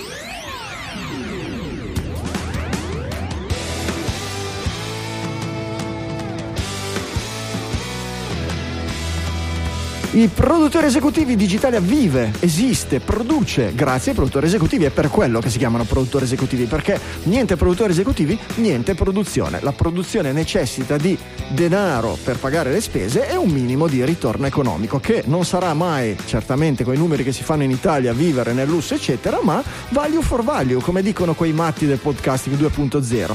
Ovvero, creiamo un valore, lo ascoltate, vuol dire che ha un valore anche per voi, trasformate quel valore in un numero e lo ritornate da queste parti, decidete voi quanto, decidete voi la cadenza, cioè chi è che vi permette una roba del genere? Pazzesco, ma in cambio se lo fate Digitalia continua a esistere e a produrre contenuti che a quanto pare per voi hanno un valore. Volete non farlo? Volete rompere questo meccanismo? Vedete voi, sono 12 anni che un mucchio di digitaliani lo capiscono e lo fanno e noi, grazie a loro, siamo qui a lavorare ancora per loro e per voi la sera di Pasquetta del 2022. Grazie a tutti i produttori esecutivi, grazie a ognuno di loro, li ringraziamo singolarmente ogni puntata per voce in trasmissione e nelle note della puntata, cominciando con quelli del Value for Value, ovvero quelli che utilizzano le meccaniche del podcasting 2.0 newpodcastapps.com. A proposito, streamate, ma ogni tanto mandateci anche un boost quando sentite qualche argomento particolarmente interessante. Io mi devo ricordare di schiacciare il tasto boost quando mi sembra che qualcuno di voi abbia detto qualcosa di particolarmente interessante. Vediamo se questo fomenta. E intanto ci hanno streamato Satoshi come se non ci fosse un domani. Nicola Fort, Dax da Nicola Gabriele D, Paolo Carnevale Bonino, Alessandro Varesi e Anonymous Vari, che sono i pionieri del podcasting 2.0. Grazie ragazzi. E poi PayPal, bonifico bancario, Satispay e il vecchissimo Bitcoin sono gli altri sistemi che trovate su digitalia.fm. Trovate il, tutti i link per fare le donazioni. Max, li ringrazi tu, i a me tocca la parte esecutivo. tradizionale del ringraziamento, iniziando con i perpetual executive producer della puntata, che sono Manuel Zavatta e Davide Tinti con un euro, e Nicola Gabriele D con due euro. Mitici, Don... grazie. Donazioni singole da un euro di Vincenzo Ingenito e Saverio Gramagnola, da 1,50 euro di Andrea Guido, da 2 euro di Alessio Ferrara, da 3 euro di Marco Greco, Grechi e di Michele Francesco Falzarano. Grazie a tutti, grazie di cuore. No. Donazioni ricorrenti da 3 euro al mese di Enrico Carangi, Fulvio Barizzone, Diego Arati, Alessio Cerretini, Luca Ubiali, Roberto Medeossi, Antonio Taurisano, Alessandro Morgantini, Calogero Augusta, Michelangelo Rocchetti, Mario Giammona, Simone Podico, Dario Nardi, Jacopo Edoardo Federici, Denis Grosso, Pierpaolo Taffarello, Giorgio Puglisi, Giuseppe Brusadelli, Umberto Marcello, Giacomo Cipriani, Andrea Malesani e Fabio Brunelli. Mitici, mitici. Donazione singola giusto per gradire da 5 euro di Massimiliano Casamento che fa da eh, diciamo separatore con le donazioni ricorrenti da 5 euro al mese di Mauro Tommasi, Donato Gravino, Letizia Calcinai, Michele Olivieri, Emanuele Libori, Olibori, Emanuele prima o poi me lo dovrai spiegare perché io non mi riesco ad orientare ed Edoardo Volpi Kellerman. Grandissimi, grazie a tutti quanti, grazie davvero. Grandi produttori della puntata, 10 euro di donazione ricorrente al mese di Paolo Tegoni e Fabrizio Bianchi. Grandi, grandi produttori, sono sempre grandi, grandissimi. Grazie a tutti, di cuore, grazie per aver capito Digitalia, grazie per aver capito questo meccanismo, grazie per aver prodotto ancora una puntata del vostro e anche, ve lo confessiamo, anche del nostro podcast preferito.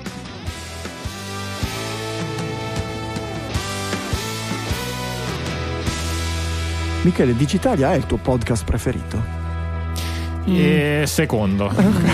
no, non voglio sapere qual è il primo perché sono geloso.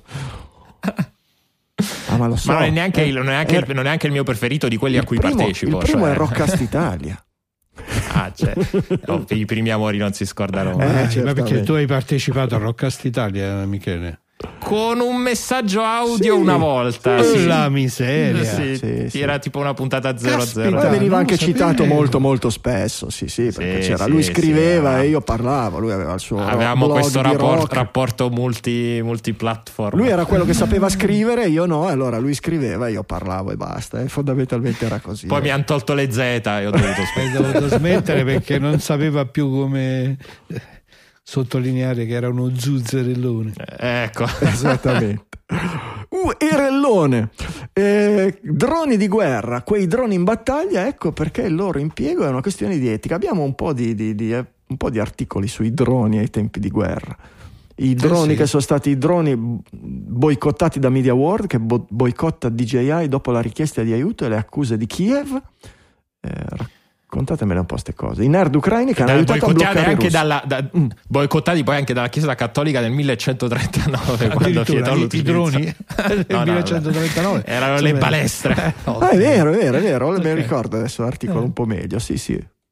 Sì, nel senso che quello che viene messo in evidenza è che la- il distacco, no? Le- li- quella che è la questione etica è legata sempre al fatto che l'arma che uccide è come se fosse in qualche maniera poi distaccata da chi la attiva e chi la usa, creando una situazione di squilibrio, no? Perché Mm. diciamo, se vuoi è un po' parti dall'idea che in qualche maniera non solo ti devi assumere la responsabilità quando fai una scelta che implica la vita di un altro essere umano, ma devi anche correre il rischio in qualche maniera di poter alla pari essere, come dire, eh, anche tu. Qui si parla, ovviamente, qui si parla, cosa, no? qui si parla, al contrario degli altri articoli, si parla dei, dei droni d'attacco. Droni, questi droni nuovi che oltre Sì, ai, sì, oltre ai Predator, veri e propri, diciamo. oltre ai Predator Esatto. e ai Reaper che sono stati utilizzati nel- sui teatri di guerra nel Medio Oriente, Yemen, Afghanistan, eccetera, qui ci sono dei, dei droni di nuova generazione più piccolini, ce ne sono due I tipi Switchblade. che fondamentalmente sono dei, da quello che ho capito, sono dei droni suicidi.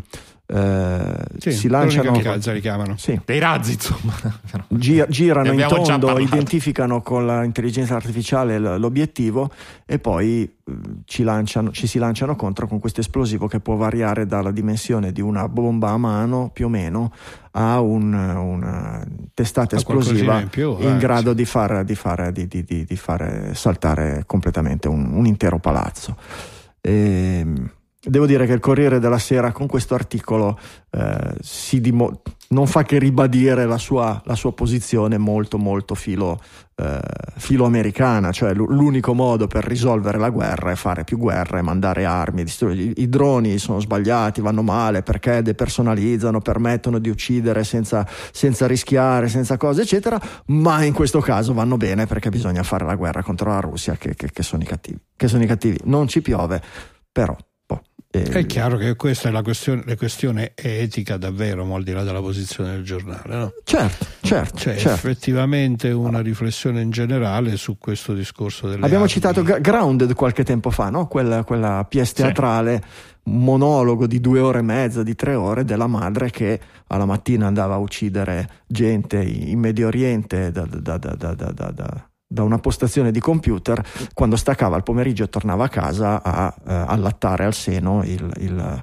il, il, suo figlio appena nato, eccetera, e che a un certo punto ha iniziato a mescolare le due cose a non capire più se era una datrice di vita o una toglitrice di vita, una roba pazzesca. E, eh, certo, certamente. E ogni volta che si, si utilizzano di più queste tecnologie, per quanto si utilizzino in situazioni belliche di, di difesa, robe del genere, comunque si vanno a fare, a togliere delle vite, a fare dei danni e in maniera do, dove si spersonalizza sempre di più, poi si arriverà al punto dove non ci sarà più neanche completamente l'operatore umano, a maggior ragione. Mamma mia, che roba. Il problema Pazzesco. sono proprio le armi autonome, no? Certo. Eh sì. Poi eh. lasciatemi fare il solito, il solito, rant contro il Corriere della Sera in giornale, in giornale, ah, in generale, contro il giornalismo italiano. Eh, già, no, no, eh, fa, allora, allora ripropo, ripropongo, rincaro la dose. Rincaro la dose con l'articolo successivo. Cos'è Aerororzivdika? Scusate, non conosco l'ucraino. Il gruppo di nerd ucraini che guida i droni, tra parentesi, anche civili. Adesso, se questo non è un, t- un titolo pressappochista e paternalista, quando questo gruppo di ragazzi magari sono degli ingegneri, no, devono essere il gruppo di nerd ucraini. Adesso, probabilmente non è il giornalista, che di solito non è il giornalista che scrive, che scrive i titoli dei propri articoli. Si parla di questo gruppo eh, anche abbastanza strutturato, di ragazzi che hanno, eh, hanno, stanno mettendo in piedi appunto questo supporto tecnologico ai, tra, all'esercito ucraino tramite l'utilizzo di droni, però per, per il Corriere sono il gruppo di nerd. Va bene. Eh certo, eh certamente. E eh, vabbè, ma lì è... Vabbè, sai, per definizione gli ingegneri sono un po' nerd. Eh, boh, eh, ho capito, però Grazie. capisci che se tu sei il primo giornale italiano, ecco, sono sicuro che puoi scrivere titoli un po' più informativi po più, e un sì. po' meno sì. ostracizzanti, eh, diciamo. Eh, sì, sì, Va bene scusate. No, no, ma ci mancherebbe, Beh, ci sta, no, ci sta. Voleva, ci voleva. Sul, sul, giornalismo moderno ce n'è all'infinito, anzi su Slack hanno ripreso la, la, la, eh. mia, la mia, non polemica, la mia critica al post, per quanto sia, lo ritengo, uno de, de, de, delle testate più equilibrate e uno dei casi di successo del giornalismo italiano, ma ho avanzato eh, delle critiche così. e è andata avanti la discussione sul, sul, sul, sul nostro Slack, mi piace, in, in, toni sempre civili e mi fa piacere, è andata avanti su quello. sul giornalismo italiano si potrebbe potrebbe fare, si potrebbero fare non speciali, si potrebbero fare degli interi podcast, delle stagioni di podcast sul, sul, sul, sul giornalismo italiano, la sua sarebbe storia. Divertente, sarebbe sì, divertente, ma è, è, divertente come sparare sulla Croce Rossa oramai. Eh, divertente come quando ne vale la democrazia. Di un eh, certo, eh, certo, eh sì, purtroppo è così. Eh, l'uomo dei microchip, l'uomo con 32 eh. microchip sotto pelle, direi che possiamo saltarlo. Anche perché sì. Da dove arriva questo altro articolo? ma da dove arriva. Vabbè, ma dai, perché sai, bisogna tenere un po' di, di, di vista sulle cose simpatiche. No, saltiamo, saltiamo, dai. Sì, vabbè, per carità, dei campi di detenzione in Cina, ve lo mettiamo nella nota dell'episodio magari, una testimonianza di un, di un prigioniero che, che, oggi vive in America e che descrive come la tecnologia viene utilizzata in questi campi di, di, di concentramento in Cina, eccetera. E queste cose terrificanti che fa il governo cinese, col quale però bisogna trattare perché cavolo gli iPhone li fanno lì, per cui non possiamo mica eh, mandargli i droni e i carri armati come contro Putin. I cinesi non sono cattivi come Putin, ci mancherebbe. E, ehm, Shanghai lockdown, Covid a Shanghai. Cani, siamo di, di, di, di, cani, robot e droni per tenere l'ordine nel lockdown. Il, il, il, il, cane, come si chiama il cane di Boston Dynamics? Quello che Spot. sembra Spot, che sembra più una capra secondo me che un cane, ma va bene, chiamiamolo cane. Eh, però secondo me chiamarla capra robot rende molto più l'idea. Col megafono sulla schiena, di, ditemi se non è orwelliana questa cosa qui, no? il, il, cane robot col Mamma megafono sulla mia. schiena e che intima, controllate il vostro desiderio di libertà. È arrivato l'arrotino. No, poi, poi insomma, no, ma più che, più, ancora più che orwelliano, questo è, è, è, uno spreco di soldi. Scusate, adesso c'è questo robot che costerà qualche centinaia di migliaia di euro. Cosa ci fai? Ci attacchi un megafono sopra per spargere un messaggio audio. Bello, messaggio audio bello per carità, perché controllate il vostro desiderio di libertà è, è, è devo dire, vi vince. Che, che quali dei, dei vari premi digitaliani diamo a questa cosa? abbiamo già il premio Uber. L'altro mm. che abbiamo inventato la settimana scorsa era proprio il premio Orwell. Ah, era premio Orwell, perfetto. Premio cioè, Orwell per la puntata 621, eh? governo eh, cinese, male, controllate eh. il vostro desiderio di libertà. E credo che dalla Anche Cina. D'ora in poi potremmo fare il premio Shanghai. Eh, perché altro che Orwell. Comunque ce l'avremo anche noi, spot la capra robot a Pompei a, a girare per, a Pompei Potevate dirmelo, ci andavo sta Pasquetta, vede un po'. Eh. Perché a Pompei ci vai più per vedere spot, la sì, capra, la capra sì, robot, piuttosto sì, che per vedere. Oramai, Pompei, cioè, il resto di Pompei lo, lo conosci Vabbè, ma Pompei l'ho scavato io no? ecco eh, dai, eh, raccontiamo so. i pezzi che non trovate eh, più a Pompei eh. sono tutti nel salotto del professor De Santo sì, cioè, non, si è no, costruito con varie stanze la villa del casa. poeta com'è che si chiama ma quelli me l'hanno regalati proprio apposta cioè. vabbè per le strade di Pompei ci sarà il cane robot. Vabbè, Vabbè però va, almeno, va con, almeno non, non, diffonde messaggi. Pare che poi sono curioso di vedere quanto funzioni davvero e quanto sia uno stanto pubblicitario. Pare che andrà in giro di notte a controllare eh, la, insomma, che le strutture tengano e che non ci siano ecco crolli. non ci siano crolli. Vabbè, perché bene, per vediamo. questo serva la capra robot non lo sappiamo, esatto, ma va bene, ci, ci, fidiamo. Infatti non, non, credo, però vabbè. Assolutamente. Eh, metaverso o Neft? Cosa scegliete? Testa o croce? No, I, dai. Il senza tetto del metaverso lo lasciamo, lo teniamo per Giulio, visto che l'ha messa lui in, in scaletta questa, questa sì, cosa qui. Però il senso... è, una storia, è una storia triste questa del senza tetto. Ma no, non è una storia della provocazione, non è una storia triste. Ma lo so. Ah, l'immagine è triste, quella del eh, sen- sì, senza dai. tetto nel metaverso. Io, io, l'ho letta, subito l'ho letta, eh, la mia mente goliardica ha pensato al fatto che sono senza gambe per l'interazione sessuale. Io ho letto senza tette nel metaverso. Poi ho visto, ecco, e, ho aperto e ho capito che non Però scusate, abbiamo parlato adesso per più di 30 secondi, almeno diciamo di cosa, di cosa parlare. Sì, vabbè, dai. E allora questo, questo, articolo, come dicevate giustamente tu, dire, è un atto, è un atto provocatorio nei confronti del, eh, di quello che sta succedendo del, nel, nel, metaverso, quindi tutto il, il discorso eh, delle, delle, proprietà, delle proprietà comprate, eh, nonché anche come, come, fuga, se volete, dalla, dalla realtà. E quindi eh, chi è che l'ha fatta sta cosa? Che poi arriva dal, dal www.gazzettino del pubblicitario.it che, ecco. è, che ovviamente è una fonte che soltanto Giulio Cupini credo potesse, potesse mettere. E insomma hanno creato questo, questo personaggio. Eh, è un'associazione no profit francese che si chiama Entourage. Okay. Entourage, ok? Mm-hmm. Eh, che, si chiama, che si chiama Will, che appunto è un senza tetto nel metaverso, il quale illustra la discrepanza esistente tra i grandi investimenti che vengono fatti dagli utenti nel comprare oggetti o immobili in un mondo virtuale e quello che ancora manca nella vita di tutti i giorni. Eh certo, eh certo. Eh, reale, concreta e dura. Crisi di fraternità senza precedenti in Francia, dice questo, questo, questo è... collettivo.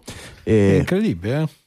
Sì, beh, se ci pensi, certo, che si eh, spendono stramiliardi no, per costruire case nel metaverso e comprare pezzi di terreno nel metaverso che non esiste e che non si, possa, non si spendano 50.000 euro per mettere su 10 appartamenti per dei senza tetto, sì, effettivamente è, è abbastanza terrificante, però certo, eh, ma è sempre così. Vabbè, no? però i Neft stiamo vedendo che sono degli investimenti solidi, che neanche il, neanche il, mattone, ma nel senso che il mattone è inteso come un autoradio che ti, compri, che ti compravi nei quartieri spagnoli a Napoli negli anni Ottanta.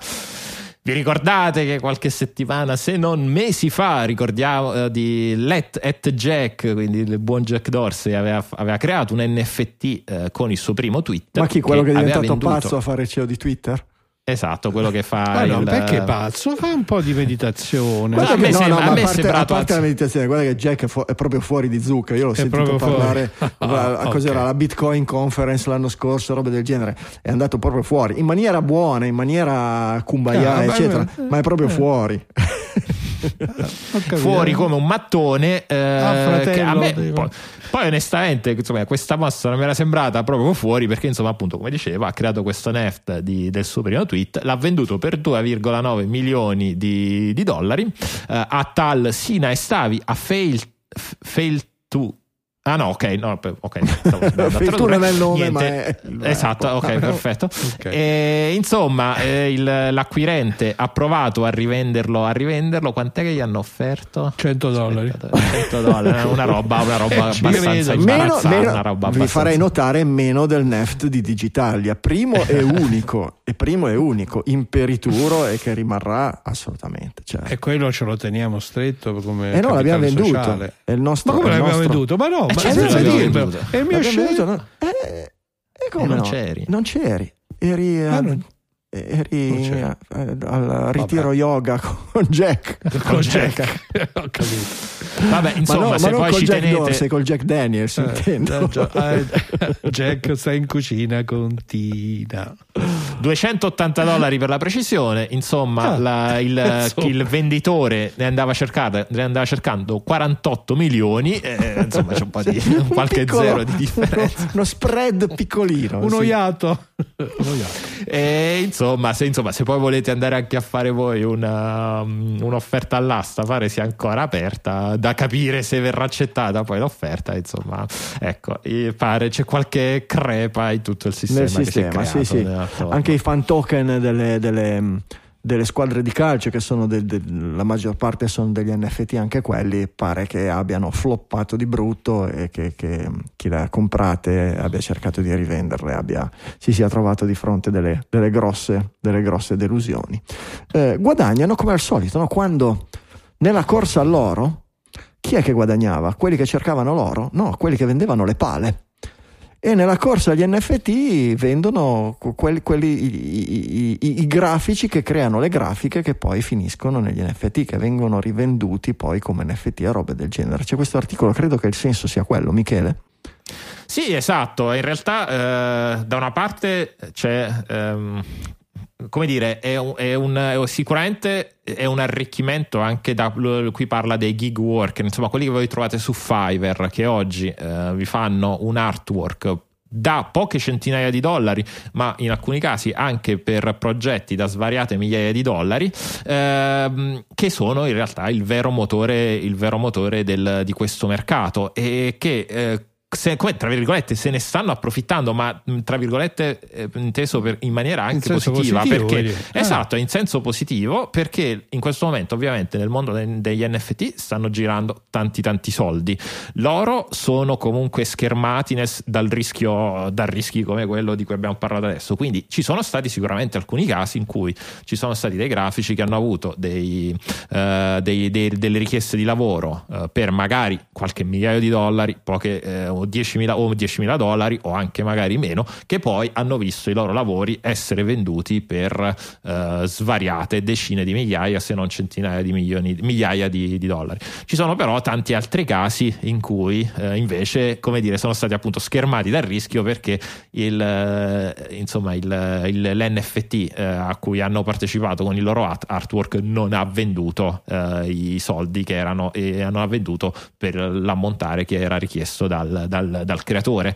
E quindi si è creata tutta un'economia tra l'altro spesso alimentata da eh, designer di paesi come, come il Brasile, Sud America, l'Asia insomma eh, non del chiamiamoli non del primo non del primo mondo ma che comunque ecco due soldini li stanno facendo andando a fare appunto eh, andando a sfruttare in maniera positiva quest'onda che poi eh, come dire stanno facendo il grab oggi eh, con la paura che ovviamente tutta questa, questa febbre tutto questo entusiasmo a un certo punto eh, a un certo punto Eh decrescerà certo, eh certo. Eh, Eh, però ovviamente voi vi probabile. chiedete allora perché non si mettono a, f- a fare loro gli NFT e quindi a pubblicarli, eh, sullo- a, fa- a mintarli, perché ovviamente sono due competenze diverse.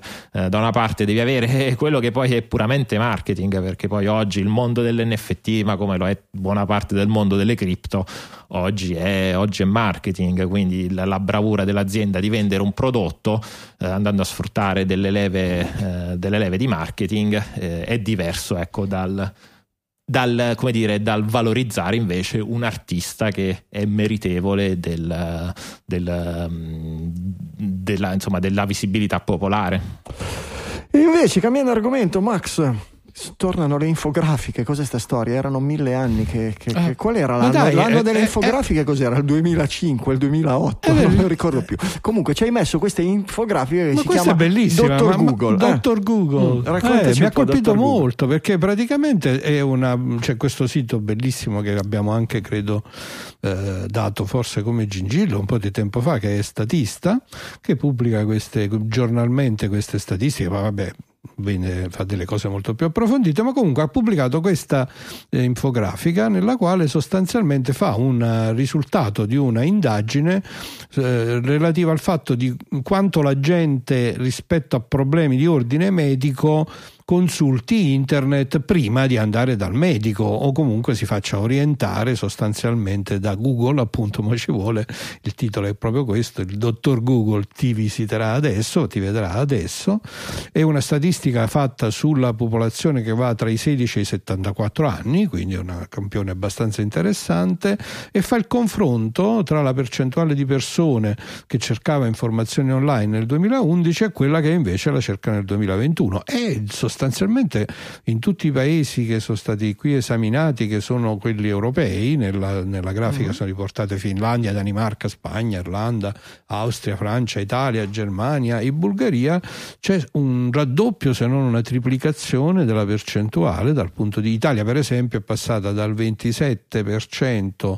del 2011 al 53% del 2021 Cioè, l'unica- la eh, Germania che- Unica controtendenza la Germania che invece è E passata dal 54 al 45 Si sono fatti furbi, avranno fatto qualche Eh, campagna. sì, È- è- avranno finalmente Ah, no. capito che è un argomento sì, che sì.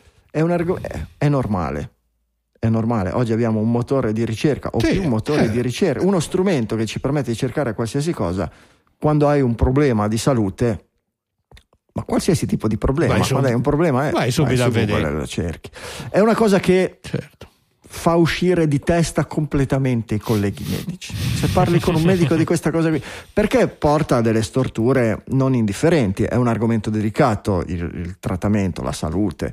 eh, il problema è che appunto eh, Sì. l'ho sentito su Google, la gente si automedica oppure va dal medico con la pretesa, la richiesta di un determinato tipo di, oppure ma dottore io ho letto su Google che oppure quello che crede di avere qualsiasi cosa abbia letto su Google, oppure quello che eh, mette in discussione la diagnosi o la terapia de- de- del medico, roba del genere. Insomma, ne- ne- nella comunità medica io ne, ne frequento alcune mh, sui, sui vari social, Eh, eccetera. È qualcosa che suscita qualche volta ilarità e qualche volta anche rabbia e frustrazione. rabbia. Perché effettivamente. posso fare una citazione dotta? Sì. Certo. Sicuro? Posso? Non è che poi ci dispiace no. l'immortale Jerome Kapla Jerome nel suo Tre uomini in barca Mm? che spero abbiate letto Mhm. uno dei capolavori Un della po' tanto tempo fa mondiale purtroppo. Mm? Eh, beh, descrive mh, nel- l- questo libro è della fine dell'Ottocento, inizio del Novecento, credo, ma comunque insomma di un'epoca in cui certamente non c'era né internet né Google. E descrive esattamente lo stesso fenomeno del tizio che va, si legge l'enciclopedia medica equivalente in biblioteca e che quindi poi va dal dottore e si fa beh, diciamo, convinto di avere tutte le malattie del caso. eh.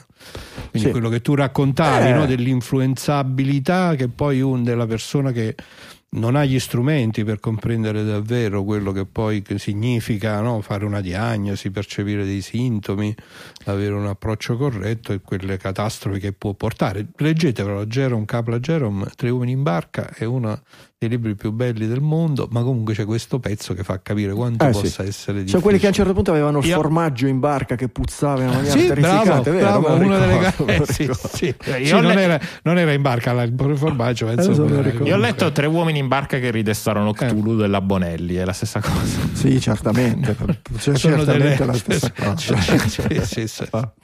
Eh, vi, vi confesso una cosa. I primi poi No, a dai. cercare su Google le questioni di ambito medico So- so- sono i sono i medici. sono i medici. Perché poi è uno strumento anche utile. Oggi il sapere medico Eh. è di una grandezza enorme. E quando arriva dal cardiologo, anzi oggi non c'è più neanche il cardiologo, oggi c'è la, l'aritmologo, l'aritmologo, che è un cardiologo che di infarti non ne capisce una mazza, ma sa qualsiasi cosa sia mai stata scritta sul, sul ritmo cardiaco, sì, cioè è, è come è, è perfetto.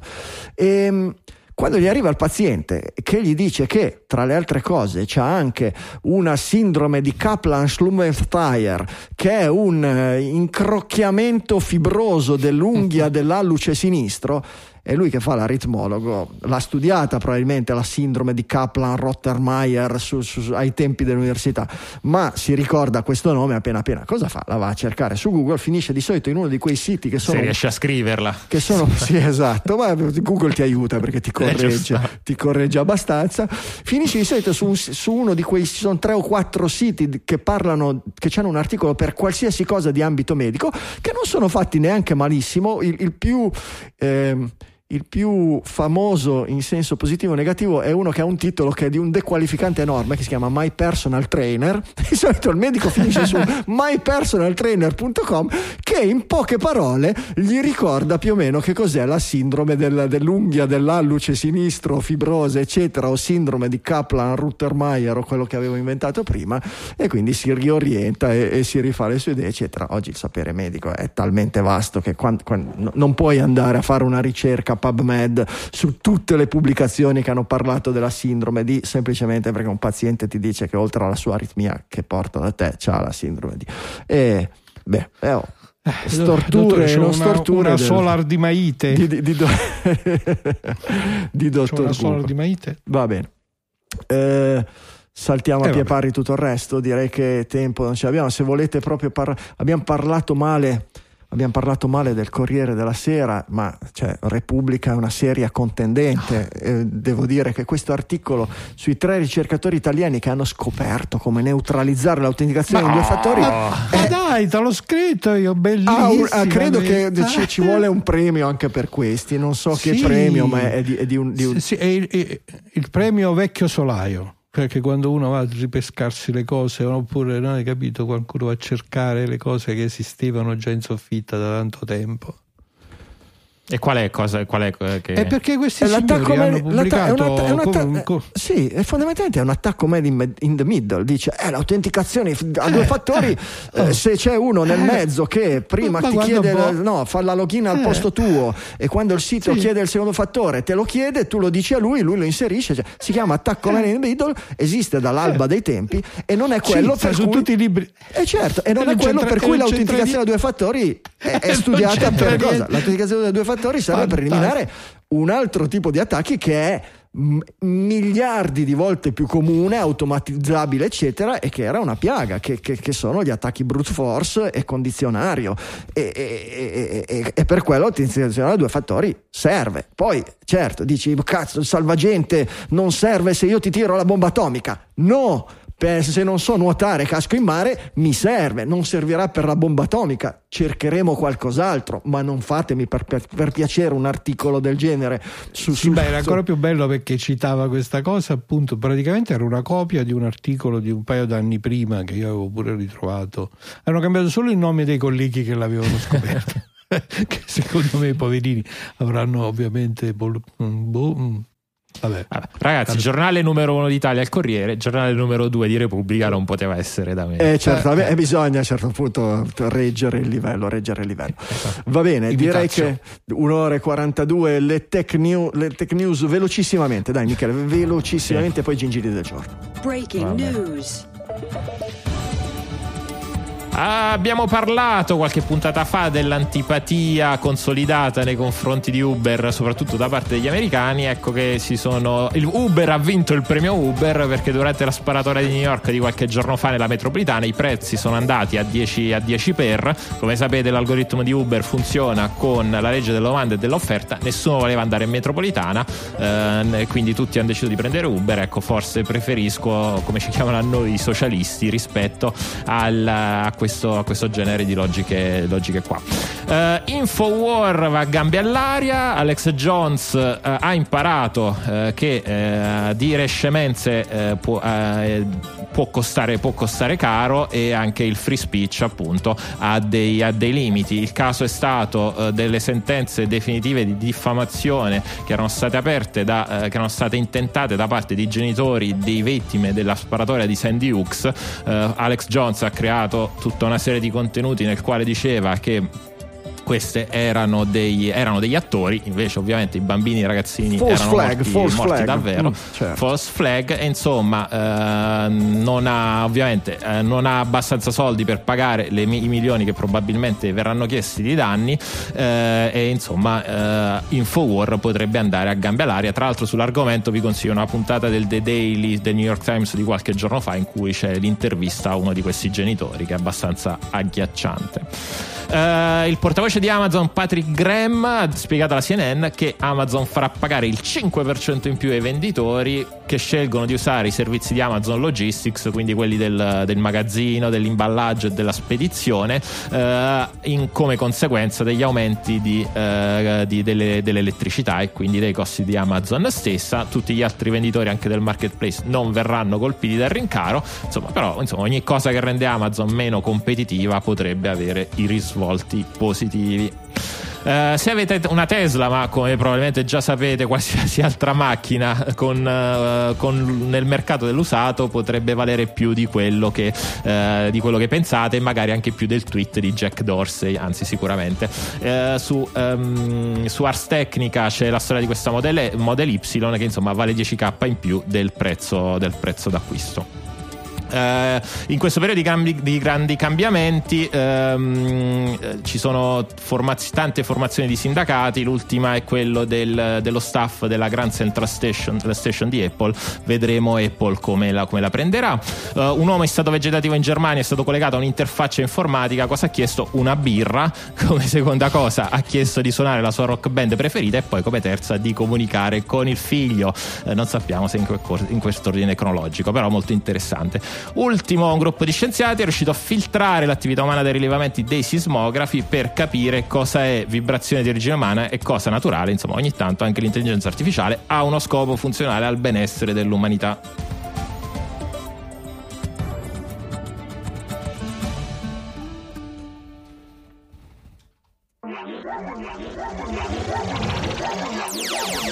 Signore e signori, i gingilli del giorno.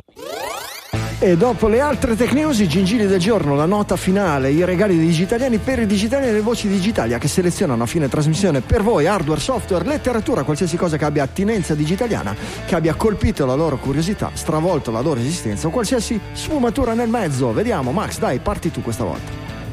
Pronti? Allora, una delle cose che abbiamo detto è che in questo mondo complicatissimo di fake news eh, bisogna alle cose pensarci bene e in particolare bisogna pensare bene alle problematiche nuove che stanno nascendo. Allora vi propongo, come Gingillibro per aggiornare la nostra biblioteca digitaliana, questo Etica delle macchine, dilemmi morali per robotica e intelligenza artificiale, scritto da un collega della Federico II, Guglielmo Tamburrini, che propone delle riflessioni tra il filosofico e diciamo il documentativo legale di quelli che sono i problemi morali che vengono eh, dalle applicazioni per esempio della guida autonoma piuttosto che appunto delle armi autonome. Naturalmente non è un libro da leggere diciamo di un fiato, ma piuttosto una raccolta di riflessioni specifiche su queste tematiche che possono essere prese una per volta e meritano davvero di essere ponderate con attenzione.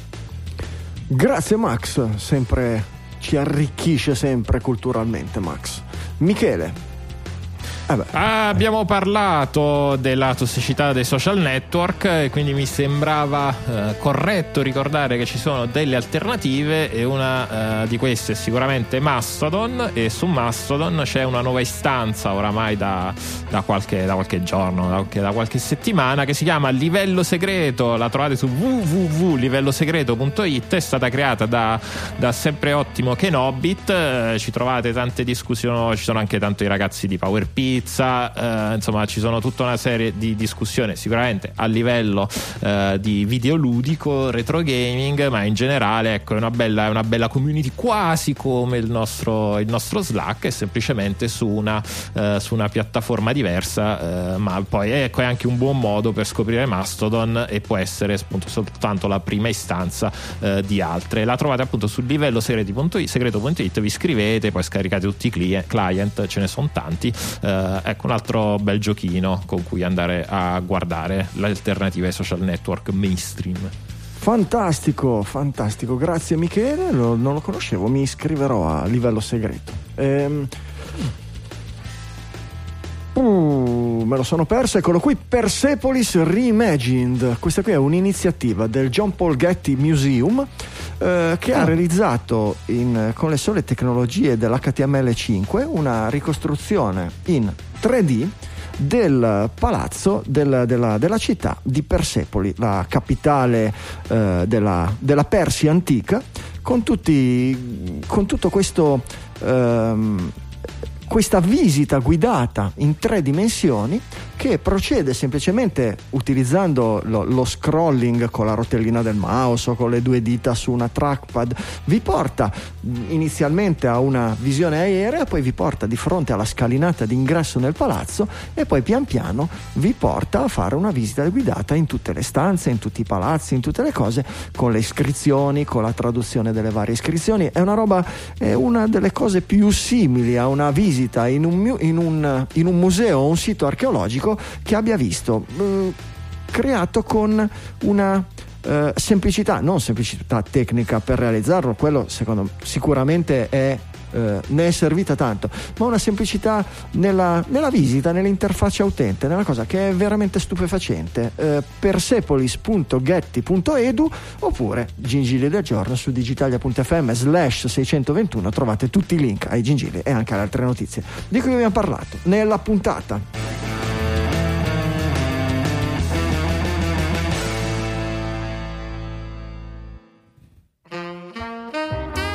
E siamo arrivati in fondo, puntata lunga, quell'articolone dell'Atlantic ci ha preso molto, ma secondo meritava, me è stato meritava. Eh, cavolo, uno dei punti, sì, uno dei punti focali, uno dei momenti da mettere nei bookmarks delle puntate digitali. Ogni tanto c'è una puntata che più delle altre ci aiuta a mettere a fuoco le, le, le situazioni, le problematiche della società e sono, sono puntate che mi danno tanta soddisfazione. Certo, abbiamo lasciato indietro tutta la colonnina sulle cam girl colombiane. Eh, beh, perché, quella, insomma, mi dispiace anche co- devo dire che anche quella su, la settimana prossima. Anche eh, la tua proposta sul rimorchio online, sugli specialisti del rimorchio online che avevo messo apposta subito Guarda. prima, era, era, una degna competitor. Potremmo organizzare cioè, abbiamo fatto bene a non, dare, a non dare visibilità. Sono notizie che non invecchiano, le potete riprendere su, non vi preoccupate. Max, uno speciale sulle cam girl, puoi, puoi organizzarlo tu, sono sicuro. Però, Franco, non vorrei, ma tu hai messo quattro articoli, poi mi devi spiegare dove ti è arrivata questa. Ma mi è arrivato il primo. Questa, il primo input. su, su TechMin. Poi voleva vedere diversi, su diverse angolazioni. No, no, no? Inter- in realtà è interessante. Un articolo su TechMim che porta un pochino alla scoperta di questo mondo, non dal lato del prodotto finale o della audience, sì, in, in marginalmente del tipo di audience di questi servizi, ma dal punto di vista di chi ci lavora, le di girls e lavora, soprattutto questi, questi, tecnici intermediari che, che, che, che sono delle figure un po' particolari e, e, e, e, questo business enorme che viene costruito in determinati paesi e che con la pandemia, uno dei tanti business che ha avuto un'esplosione con la pandemia, è un fenomeno secondo me socialmente rilevante e, che ha a che fare col digitale e col web. E poi da quell'articolo c'erano tanti link di link in link, interviste, eccetera. E niente di pruriginoso, eh, li trovate tutti su digitali no, underscore no, da, da. BC, cioè back channel, trovate tutti gli articoli di cui vi stiamo parlando. Un mondo, un mondo un po' particolare, ma c'erano robe decisamente, fa anche un po' colore ovviamente, fa anche, si può anche eh, sorridere, ecco, non ridere ma sorridere, però oggi c'erano decisamente argomenti più più di peso, più rilevanti di cui parlare. Per cui mi spiace per le cam girls, mm, magari verrà fuori l'argomento. Alla prossima pandemia, speriamo, speriamo di no. Direi che con questo è tutto. Dalle Mi Studi Liguria 1 di Sanremo, un saluto da Franco Solerio. Dallo studio cittadino di Avellino un abbraccio da Massimo De Santo e dallo studio di Milano un ciao da Michele Di Maio. Ci sentiamo la settimana prossima con una nuova puntata di Digitalia.